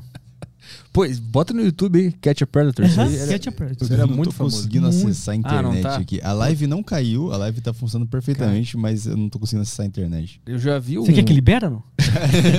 Manda aí no teu celular Por favor, caras né? liberar lá. Manda o link. Ele criptografou as informações. Quando acabar, ele vai É, falar, vai tá, che- é, vai um che- milhão agora. É, vai chegar um, um pedido de resgate aí. Sequestro da rede, né? Mas eu lembro que tinha um, um apresentador, tipo o João Kleber, assim, Aham. ele esperava a- o negócio ficar tenso, o cara começava a aliciar a menina, ele entrava com os câmeras, tipo o Ashton Kutcher com aquele punk. Lembra, cara, disso aí? Não. Então, tipo, alguma pegadinha, assim, que aí. Era uma pegadinha um pouco mais agressiva. Aí Ah. chegava o apresentador lá, se você tá aqui com a Tipo o que o CQC Você- fazia. CQC, isso É, que é, que sei. Só que era um pouco mais cômico, o CQC era muito sério. Esse aí tinha uma vibe meio cômica, esse nome Catch a Predator, era um negócio meio estranho, Não, assim. peraí, era mais comédia? Não, Não, era, não. era mais cômico pra quem tava assistindo. Ah, tá. Ficou conhecido, porque eu já vi, eu conheço esse, esse programa porque os comediantes falam muito sobre isso lá. Então eles falam meio que rindo, porque era um, era um absurdo a ideia. né? Ah, Não, e aí absurdo. fi- e pegava a filmagem, a reação dos caras. Porque até então eles chegavam todo, falavam, ó, me dei bem, né? Eu vou pegar dei, eu vou pegar essa menininha aqui. E aí, de repente, veio um cara, ele é alto, o apresentador um é carecão, né? já chegava e tudo bom? Bem? Tá tudo certinho pra você aqui? Aí o cara ficava, quem que é esse? Eu vim aqui pra falar com a menininha e... e daqui a pouco vinham as câmeras, chegavam assim, te viam que suava, uma bica assim, ó. Só que era engraçado que eles ficavam tentando dialogar com o cara. Por quê? Eles não iam pra cima xingando, eles estavam conversando com o cara e o cara ia indo, ia indo embora, assim. É, ele deixava. É. Ele deixava o cara ir embora. Mas quando o cara já saía da porta da casa, os policiais já prendiam, já algemavam eles e levavam. Aí um dia um dos caras caiu foi um promotor. E aí eles foram pegar o cara e o cara Aí se o matou. Cara, o cara se matou. Que É, loucura. Eles pensaram, puta, pegamos um dos nossos, vamos cancelar o programa agora. É uma boa ideia de programa aqui pros estúdios Flow, né? o Lucas Salles vai trabalhar aqui, ele tem É, experiência já. dá pra Ele voltar a podia fazer. O Lucas Salles, o Lucas Salles do CQC, lembra? Hum, ele lembro. fez no Brasil uma, uma dessas, lembra, Caio? Lembro. Que ele conversou com o cara pela internet fingindo que era uma menina, e aí ele marcou um encontro com, com o cara e foi lá e pegou o cara. Ficou bem famosa essa matéria. né? Eu fiz isso com o Fantástico. Com Ah, o fez? Faustini, que era o, o repórter, e, e até ele, ele falou: "Pô, Anderson, você acha que dá pra pegar? Eu falei: Eu acho que dá, mas quanto tempo? Eu acho que uns dois, três meses, eu entrando como eh, uma menininha no, no sala de bate-papos aí, eu acho que a gente já prepara e pega uns dois, três. Hum. Aí tá bom, então tá. E aí, já no, em 10 segundos, cara, eu entrei com 13. Aí eu falei, não dá, Faustino, por quê? Eu falei, meu, não dá, vão ter que colocar uma jornalista aparecendo criança. Porque eles querem ver. Ah, eles queriam a foto. Uhum. É, eles querem ver, não queria foto, queriam ver. E aí, pegou o piloto, advogado, engenheiro, porque depois a gente marcava encontro, a gente chegava lá. Hum. Tem, tem no YouTube esse, essa reportagem. Cara. Mas, mas onde que é que se vai? No, no chat do UOL? Onde é que vai? Por- um exemplo, É? chat do UOL. Qualquer entendeu? lugar. Qualquer lugar que tem um, um chat que você daí coloca, que, que Uhum. Coloca a idade ali. Pô, lembra do Mirk? Uhum. Tinha muito crime no Mirk? Tinha, era, mas era mais. é, nossa, era bem o começo, né? Sim, era bem o começo aquilo ali. É, no início dos anos 2000 ainda tinha Mirk, né? É. No- lá no início, início dos anos 2000, tu pegava o quê? Aquele ICQ? Tinha crime? MSN? O que que era? Sabe que né, eles não, não acabavam. Era tanto o começo que o, não, não tinha tanto crime nisso daqui, era mais a invasão de sites Ah, que eram entendi. completamente despre- desprotegidos mesmo, né? O que que temos aí? Ah, tem um áudio aqui do que do, ah, Kijaj, não, é o Gelonator. Boa tarde, Wanderson. Boa tarde, pessoal. É, então, minha pergunta é sobre se o Wanderson ele, é, chegou a perceber alguma diferença cultural de quais golpes são aplicados, dependendo de regiões, ou enfim, subculturas, de, de momentos, até de moda, né? Se no passado tinha um golpe mais, agora está tendo mais outro. É, algo assim, uma antropologia dos golpes, acho interessante. É, por exemplo, na Nigéria tem, um, tem uma cultura forte né, de, de- desses golpes, né, vários golpistas, né, várias lan houses com um monte de golpista. É, tanto que tem aquele, aquele golpe bem famoso que é do príncipe nigeriano. Né? Eu queria saber se tem outras coisas assim, se brasileiro aplicou um golpe diferente, enfim. Dados, né? O que é dados? Tem uma pergunta bem, Bem inteligente boa, né? dele, bem boa, porque acontece exatamente isso. Os crimes, eles se adaptam sim com a cultura do país. Por exemplo, lá nos Estados Unidos, tem uma coisa, não é o Pix o nome, mas tem uma coisa que você consegue fazer essas transferências rapidamente. Mas não acontece os, os tipos de crimes como acontece aqui de Pix. Né, de o cara roubar o teu celular para fazer Pix, isso não acontece lá. Tem aquele sorteio do Pix, né? Me manda tanto que eu te mando tanto de volta. Já viu esse? Não. Esse aí é uma loucura. Esse tem, é, o- é o- como é que é? É o- a gente falou sobre isso. Como é que é o nome? O Rei do Pix? Rei do Pix. Rei do Pix. É, o cara, ele fala assim, me manda um Pix de mil e eu te devolvo cinco mil. Um negócio assim. E aí os caras vão lá e dão. E acredita? Acredita. Porque eu acho que um deve ganhar, né? Porque ele deve pegar um monte de dinheiro e manda pra um cara. Aí o cara falou, eu volta. ganhei, deu Isso, certo. é, É. é tipo Os loteria, golpes né? acontecem isso. Essa metodologia do golpe, isso independe da cultura, tá? Porque sempre o golpe, ele, ele mexe, que é o estelionato, né, puro, propriamente dito. E aí na internet fica mais fácil porque tem muito mais pessoas. Mas eu sempre preciso mexer com a ganância da vítima. que ele sempre vai ter um, um- um lucro magnífico, ou aquilo que ele sempre quis. Então eu mexo né, com o desejo da pessoa. E aí, para que eu ganhe dos outros, eu tenho que dar dois, três. Por que, que a pirâmide funciona? A pirâmide funciona porque tem realmente gente que você confia que está falando a verdade, que ganhou mesmo. Mas depois, mais pra frente, ele também vai perder se ele, ele continuar investindo, vai colocar. Porque o golpista precisa ter pelo menos uma base de 5 ou 10 pessoas confiantes e acreditando na que aquilo é verdadeiro. Pra depo- confirmar, né? pra- é. Então, empresas que acabaram de ser criadas na internet, o cara, pô, comprei a televisão, cara. 70 polegadas, eu paguei 400 reais. Aqui, ó, televisão. E ele, o bandido, a quadrilha, ele tem uma verba e ele vende 20 televisores por 400 reais. E aí, quando começa a acontecer, vem, ele paga 20, mas vi- vieram mil compradores. Então ele pega aquele dinheiro de volta. O Caio caiu numa dessas. Nossa, eu caí numa. Nossa, foi bobagem. Tá? Foi uma mesa. A mesa. O golpe da mesa. É, fui comprar uma mesa, bonitinha a mesa, mesa em L. Precisando mesa, que eu tinha acabado de Tava mudar. 1,99 a mesa. Não, tava, Na Toque Stock. tava. Eu fui ver num, num site confiável lá, tipo, madeira, madeira tava 300 e no outro site tava tipo 260. E com 12%, de, 12 de desconto do Pix. O Pix. eu falei, ótima ideia. Mega Móveis, não sei o que era o nome da loja. Aí eu fui lá, não, comprei. Aí começou a passar os dias, nada, nada, nada, nada, nada. Aí fui no Reclame Aqui. Um monte de gente tinha caído no golpe. Uma galera tinha caído no golpe. Aí eu fui atrás de tudo. Comecei a pesquisar as informações do cara. Eu fui cair, eh, o endereço da empresa caía num coworking lá na Sé. Aí eu achei, comecei a pesquisar o nome do cara. Achei o nome do cara, comecei a pesquisar, mas não fiz nada. Só mandei um e-mail xingando ele pra caralho. Olha o que, que é legal isso aqui, que assim, tudo que ele me fala, de todas as vítimas que eu atendi, repetem mesmo, eles sempre vão ver depois, e não antes. E, e é isso que eu sempre, é a informação é a ferramenta mais segura que você pode ter. Então, é, hoje você aprendeu na dor. Ah, sim, hoje, aí. hoje se vier alguma coisa, você, além de estar mais desconfiado, você vai pesquisar antes. Porque exatamente, da 100%, 95% dos casos, se você vai pesquisar, mas assim, ó, tá, tá, tá ali na cara que é um golpe. Na O reclame cara. aqui, tu consegue ver muita coisa, né? Reclame aqui, muita coisa. É, outra coisa, e quando você não encontra nada? O que, que você, que que você hoje, com a tua experiência, você foi, fez uma pes- pesquisa e não encontra nada, você hoje compraria ou não? Não, eu não compraria. Sem feedback nem positivo nem negativo, né? Isso. É, Ah, é o isso seguinte, aí. ó, negativo, não compra. Sem feedback, sem fe- feedback, também não compre. Já tá É. dizendo, cara. Você não sabe. Seu Então você você vai jogar o dinheiro fora? Não. É. Você não você não está perdendo não comprando aquilo. Você está deixando de ganhar. Agora, você tem mais chance de perder. Então, é- é- esse, essa é a ideia. E todos falam a mesma coisa. Depois eu fui ver, eu entendi tudo. E aí fica aquela pergunta, aquela que eles sempre colocam. Ah, se eu soubesse. Que é informação, né? Você falar alguma coisa? Dá, é isso aí. Mas sobre, sobre os dados da- das diferenças de, de crimes aqui e lá. Ah, é, tá. é, Os dados, ele falou da metodologia, né, das, das formas. Então, tem sim cultural.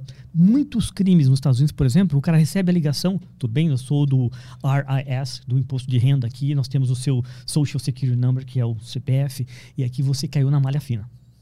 Mas olha, tem milhões de gente recebendo essas ligações por dia nos Estados Unidos e um monte de gente caindo. Aqui não tem esse tipo de golpe que o imposto de renda liga no telefone da pessoa que ninguém vai acreditar. Aham. né? Porque o governo brasileiro É, tá né? tão bom vai, assim, os caras me acharam. Ó, eu, Se bem que o imposto acha, né? Mas tudo bem. é, no imposto, mas ele entra de uma outra forma, né? É. Então, sim, ele se adequa à cultura Uhum. da- do, do, do povo. Tu acha que o fato do Brasil ser um país com muita miséria facilita os golpes mais básicos, tipo esse do Pix? Porque esse cara se aproveita da necessidade do povo como um todo? Sem dúvida nenhuma. A, necessi- a pessoa que está com a necessidade, ela, ela já está suscetível pra- a cair em golpe.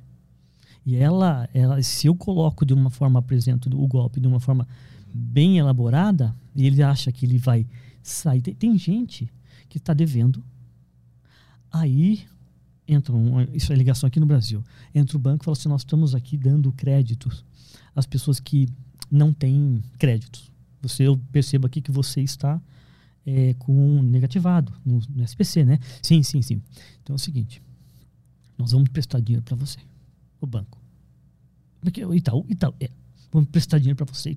Que bacana. Então é o seguinte: então passa seus dados e a pessoa passa. Está endividado. Nós vamos, você está devendo quanto? Ah, 15 mil. Então, vamos te prestar 20 mil. Tá? Então tá, passa. Tá, tá bom. Agora, olha, tem a taxa aqui que precisa pagar a taxa.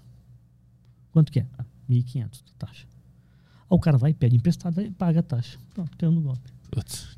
Porque ele queria sair. Tinha uma necessidade É. e o cara viu a- onde estava o buraco Tem um do cara. monte de golpes assim. Então a pessoa, o cara, por exemplo, tá com a empresa, a empresa tá ruim nas pernas, ele precisa vender. A empresa é boa, tem coisas, mas ele não consegue fazer ela girar. E aí chega sempre um cara que tem bastante dinheiro para comprar. E esse cara não tem dinheiro também, ele é um golpista. Ele pega todo o seu ativo que tem lá, são seus computadores, suas maquinárias e tudo, tira de você, você fica com, a, com o rombo e ainda sem o maquinário. Mas um monte. E aí e, agora as empresas estão aprendendo, contratam profissionais como a gente que fazem o levantamento e falam, "Ó, esse cara não tem o que ele está falando que é. Hum.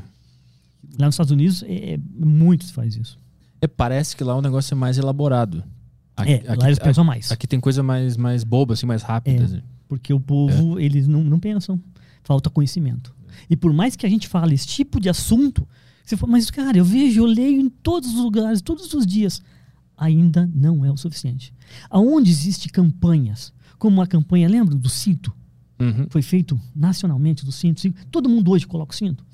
A camp- não existe campanha de- do crime eletrônico para não cair em golpes. O próprio banco aqui, ele cria uma paginazinha. Lá os bancos, nossa, eles ficam te bombardeando, te ensinando. Eles pagam um curso para você, cliente, aprender Claro. sobre os golpes. Porque no fim quem perde são eles, né? Eles têm que pagar, ressarcir, né? Se for o, o banco o caso, né? Tem mais alguma aí? Tem mais um áudio aqui do Pedro. É o último. É, referente a esses números de São Paulo e às vezes e agora mudou para o DDD da minha cidade aqui. Esses números que ligam pra gente e na hora que a gente atende, eles desligam. A gente pode vazar algum tipo de informação, tipo o horário que a gente está disponível, se são empresas que fazem isso para conseguir dados da gente de alguma forma. Esses filha da puta podiam sumir, né, cara? É, a- acontece é, sobre URAs mal configuradas também. Que, você sabe o que é URA? Não, o que, que é isso? URA é uma central telefônica que, que coloca um monte de telefones para fazer essas ligações automaticamente e os call centers, as mocinhas atendem. Eles nem sabem para quem estão recebendo. Ah, tá. Né? São normalmente é, chamadas para cobrança. Então eles ligam. E aí tem alguma má configuração e tem uma- uns azarados que ligam e cai a ligação. Fica por algum motivo, entra num looping ali, eles sempre ficam recebendo essas ligações Uhum. e ficam caindo. Deixa a pessoa louca, porque você não sabe o que, que é.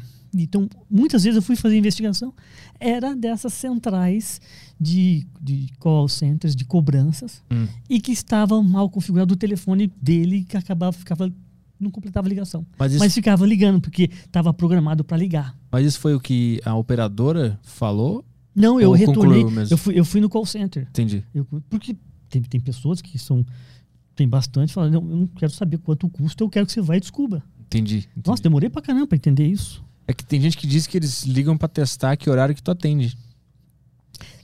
É pra te assim, vender isso- alguma coisa. é, não, não, não, não bate muito. Pode até ter al- alguém, alguns golpes muito simples assim que, que pode ter acontecido, mas a mais as frequências que eu que eu fiz, investiguei e levantei Era bug. eram eram é, eram na verdade erros de configurações de URAs. E como é que tu chega nessa URA? De- de- Demora muito pra ter uma. ter que entrar na justiça, pra te autorizarem? Como é que não, é? não. Nesses casos, assim, eu tenho é, determinados softwares que eu coloco, por exemplo, o número do telefone, ele vai me rastrear e ele vai me falar a quem pertence, aonde, é, por exemplo, de tal companhia, da, da companhia, eu consigo fazer um levantamento. Tudo com informações, se chama o CINT, informações disponíveis na internet, mas são ferramentas é, especializadas que autoridades usam lá nos Estados Unidos. Uhum. Eu, por exemplo, eu pego, coloco a sua seu perfil, rede social, tá? O link do meu Instagram, por exemplo? Por exemplo, coloca ali. Aí ele já puxa a sua fotinha e o teu nome. Aí ele vai pegar todos os seus seguidores, para quem que você deu like, quem deu like para você. Aí ele vai pegar se aquela foto sua, não teu nome, só a tua foto, o seu rosto, não aquela foto, o rosto, ele faz um reconhecimento facial. Se tem outras redes sociais, como o TikTok, como o LinkedIn, como o Facebook, o YouTube, e ele vai mostrando e vai fazendo a mesma relação. Seguidores, quem deu like, ele vai fazendo tudo. E ele vai colocando e interligando. Aí pode estar a tua foto com outro nome. Aí ele procura teu nome com outra foto também. Aí ele vai fazendo toda a correlação. Ele acha perfis fakes, então, que estão usando a Também foto? É acha isso? fakes, correlações. Aí tudo. Então, e ele também faz isso com o número de telefone também. Aí Aham. vê se tem WhatsApp, se está ligado com, com é, o Telegram. né? Aí tu botou esse número que tava ligando aí pro cara e caía tá, e caía numa, numa central. uma central de uma operadora. Aí eu liguei lá para falar com o responsável, me apresentei, identifiquei que eu estava numa, numa investigação e tudo. Fui até o local. Tu foi lá Aí- ver a máquina, como é que Aí é? eu falei, olha, tá acontecendo isso, isso. Aí eles, dentro do banco, levantaram, tem isso, tem esse número realmente que está aqui cadastrado para fulano. Falei, mas não pertence mais a fulano. Ah, E aí o que que tá acontecendo? Aí levanta e falou, ah, não, ele estava ele tava caindo num loop aqui, tava ligando. Aí só tiraram, apagaram e acabou. Teve uma época que eu recebia muita mensagem de texto cobrando uma dívida de um, de um Jorge, um cara assim, e era o tempo inteiro. Mensagem e ligação, mensagem e ligação. E pode ser, por exemplo, que o cara, o tal do Jorge, é um golpista que abriu uma conta em tal lugar e colocou o teu número. Um número aleatório lá. É, nem era, Aham. não, não seu necessariamente, mas era o teu, não sobre você, mas era Sim. o teu número, Ele chutou um número e caiu no meu. por exemplo. O que mais temos aí? É, de Telegram fechou. E A plataforma tinha uma ali, mas foi respondida já. É, que era, foi a primeira pergunta que já foi respondida. Beleza. E é isso aí. E o Toba não tem nada, deixa eu ver aqui. O pessoal tá elogiando muito o papo. Teve uma aqui que eu salvei, Ah. Pedro Lins, ele mandou aqui, é, Wanderson, que você acha que é, você acha que existem poucas plataformas que usam blockchain a nosso favor? E o que você acha que pode ser feito mais com blockchain? Nossa, eu acho que tem, sim. Podia ter mais plataformas usando o blockchain. E eu acho que é, a gente ainda não usou nem 10% da capacidade do blockchain. Ah. É, essa aí, a partir do momento que começarem a usar em cima de investigação mesmo, como essa nova plataforma que, que eu me certifiquei em cima de rastreamento de bitcoins, Uhum. aí a gente vai ter, vai ter acho que um, entrar num outro nível de investigação.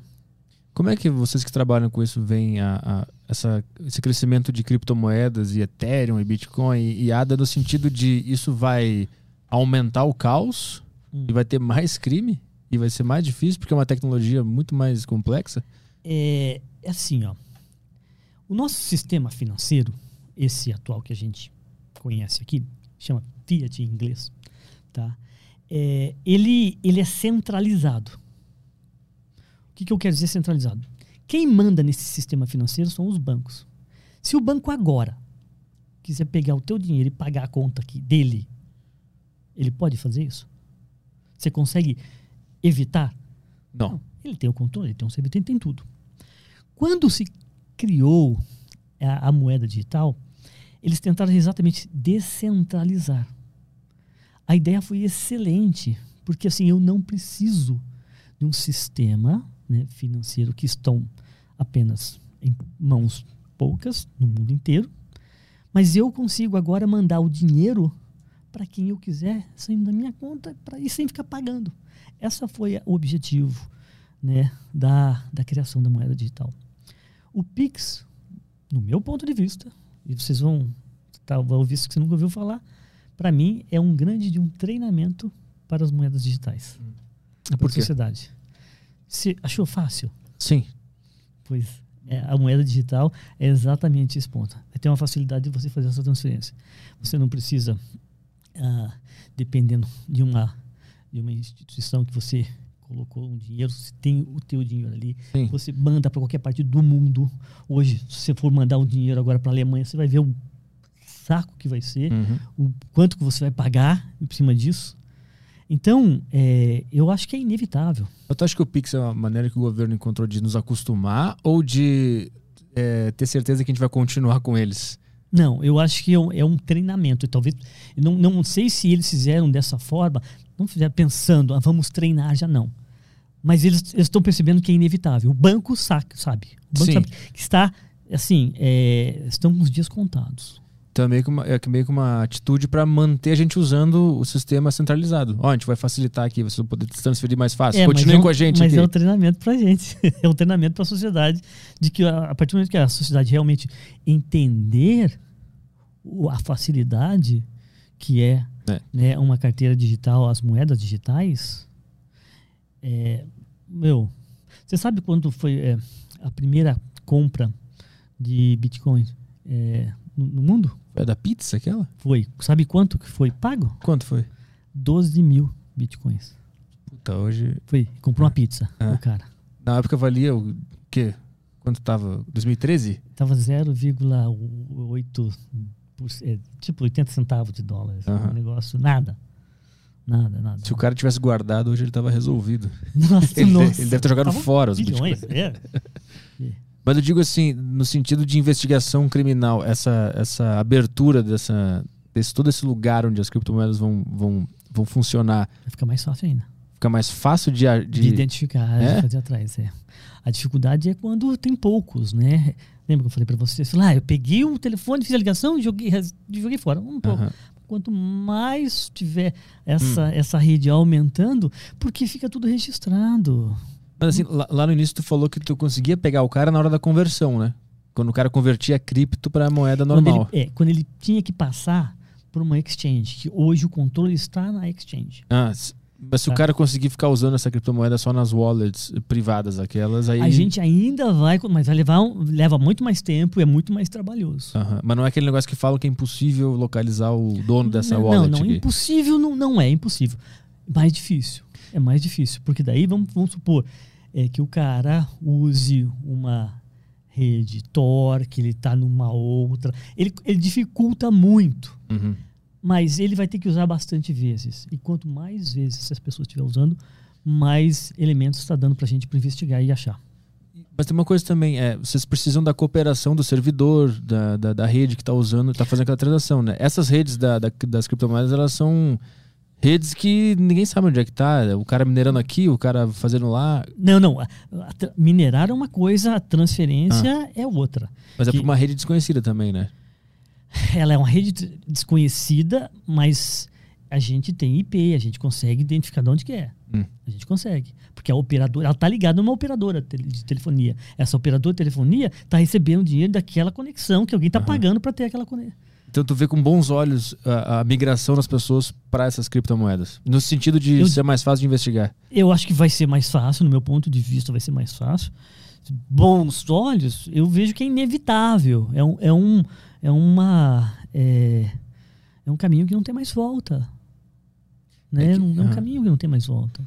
Eu, eu tenho bastante criptomoeda, mas hoje a gente usa só para especular e ter, e ter o dinheiro ali para esperar a valorização, né? Ainda, ainda não se usa para viver, né? Essas, essas moedas. Mas cada vez mais estão recebendo. Você consegue fazer pagamentos. É. A Amazon, por exemplo, você consegue comprar as coisas pela Amazon. Ah, já tá aceitando o Bitcoin lá? É. Tá 38 mil? É, tá 37.882 hoje que eu vi. Pô, caiu pra 32 e fui lá e enchi a patinha, como diz Augusto Bax. enchi a patinha. Comprei com 37. Mas tá É. bom também. Tem mais alguma questão aí? Vamos mostrar o emblema. É, é isso aí, emblema. O emblema eu vou ter que mostrar no celular aqui. Tá sem televisão? Porque. Não, a televisão tá de boa. O problema é a rede que eu não faço ideia do que aconteceu. Ah, bom. Eu acho que o OBS tá puxando muita internet aqui. Tá. Acredito que seja isso. Então, tu mostra na tela e eu mostro pra ele aqui no teu celular. Ah, beleza. Vou mostrar aqui na geral, aqui, ó. Ah, tá. Tu consegue pôr na. Na, na tela? Ah, tá. Eu consigo sim. É, tu põe pra eles por aí e eu mostro pra ele aqui no celular. Não, eu consigo colocar aqui e colocar aqui pra vocês verem. Ótimo. A primeira ideia de, ser, de sempre. O quê? Isso aqui? Ah, não, tu não consegue botar esse JPEG pra eles na tela? Não, porque eu preciso acessar o Telegram pra pegar. Ah, tá, não tava salvo. Não. Ah, aqui, peraí, deixa eu focar aqui. Vamos, vai, foca. Agora, agora vai, não quis baixar. Aí sim, agora boa. Aqui, ó, esse é o emblema de hoje. Vazou o site lá. É, pra você resgatar é. O código dele é True Detective. Mas eu acho que eu errei a série, devia ser Mr. Robot, né? Devia É, ser é, True. Detective é, é dois investigadores resolvendo um crime. É. Que, não aconteceu na internet. Que não aconteceu na internet. É. O Mr. Robot, no caso, é 100% internet. É. nada, tem uns assassinatos muito loucos lá também. Eu vi, eu vi só uma, um pedaço da Dá um primeira temporada. pouco de enjoo, porque tem muito tiro e sangue, assim. Eu, eu tô chegando naquela idade que eu fico, putz, esse filme é muito Eu, eu, violento. eu fico de saco cheio quando tem cena de sexo. Eu só É? quero ver o cara hackear. Para de me mostrar os vídeos no meio do, do filme. É. Não, e parece ser tão fácil, né? Não parece? O cara já fazer aqui, já É. fez. Sexo tem- ou hackear? É, O hackear. o hackear. É, como é que o pessoal resgata? É, vocês acessam o link que tá aparecendo aí embaixo. É, True Detective, vai, vai aparecer uma aba lá para vocês digitarem o código. É só digitar True Detective e você resgata o emblema. O link é flowpodcast.com.br barra resgatar. Beleza? Faz o que com esse emblema? Esse emblema você pode negociar ele no mercado de emblemas, você pode vender para as pessoas. Como nós somos o menor podcast dos estúdios Flow, os nossos emblemas eles são pouco resgatados. Então, todos eles, por terem poucos resgates, eles valem pra caralho. Então, vocês podem vender aí no, no mercado de emblema e comprar coisas na loja do Flow também. Podem comprar outros emblemas de outras, de outras pessoas. É, lembrando que todos os episódios a gente tem um emblema exclusivo do convidado. Boa. Boa. É isso aí então. Valeu, Wanderson. Obrigado pela Valeu, obrigado a participação. você, Foi uma honra. Muito obrigado. Quer divulgar tuas redes sociais, teus livros? Toca a ficha aí. Não, eu, minha rede social é fácil, é wanderson.castilho e em todas as redes aqui vai achar bastante coisa. Teus livros estão na, na Amazon? Tá na Amazon, sim. Só procurar teu nome que acha. É, São quatro na livros, rede né? social, é, são quatro livros. Boa. E na rede social pode pedir também ali que a gente já, já me envia aqui no Brasil, me envia direto para eles. Boa. É, tu sabe de cor o nome dos quatro livros? Sei. É, um é o Manual do Detetive Virtual, o outro é, é Mentira, um rosto de muitas faces. Você sabe o que seu filho está fazendo na internet. E os, é, os maiores crimes, cybercrimes do mundo. Isso, esse eu tava lendo esse hoje, que ele vai listando ah, em ordem cronológica, né, cronológica. os crimes, né? É, aham. O, o primeiro, só pra gente terminar, o primeiro. Qual foi o primeiro crime desse. Assim, na história da, o, que da eu, internet? é, o que eu considerei ali são, é o, era o vírus, o wannabe que, de admin, que ele pegava todas as senhas e tudo. Os, que eu consegui, consegui entender que Aham. era o, o crime que tomou uma proporção mundial. Que era quando está começando realmente 89, a era, né? a era de vírus, se eu não me engano, sim. E eu acho que o, o mais famoso ali nos anos 90 foi aquele I Love You. O I Love You. O Fez cara, o maior estrago que já existiu ali. o cara mandava um e-mail de amor, né, pras pessoas. E as pessoas Caiu. achavam caiu que era uma mulher. Carta, é. Dizendo I Love. You, clicava, baixava um, um trojo, não sei o que que era. Era um cavalo de Troia ali. E já era. Então tá. Valeu, obrigado pela participação aqui. Eu, eu que agradeço. Sexta-feira estamos de volta? Estamos de volta com a Arlene Graff. Esse aí É, é vai o, ser bom. É, vai ser bom. É Tô daqueles. É, é o convidado que não dá pra marcar no Instagram? Por quê? Esse é bom, porque o Instagram dá aquele ghost. O Ghost, Aquele Ghost Ban. Esconde a pessoa pra ninguém mais ver, mas aqui ela vai aparecer. Aqui a gente dá voz às pessoas. É, quem diria que o podcast ia fazer o papel do jornalismo?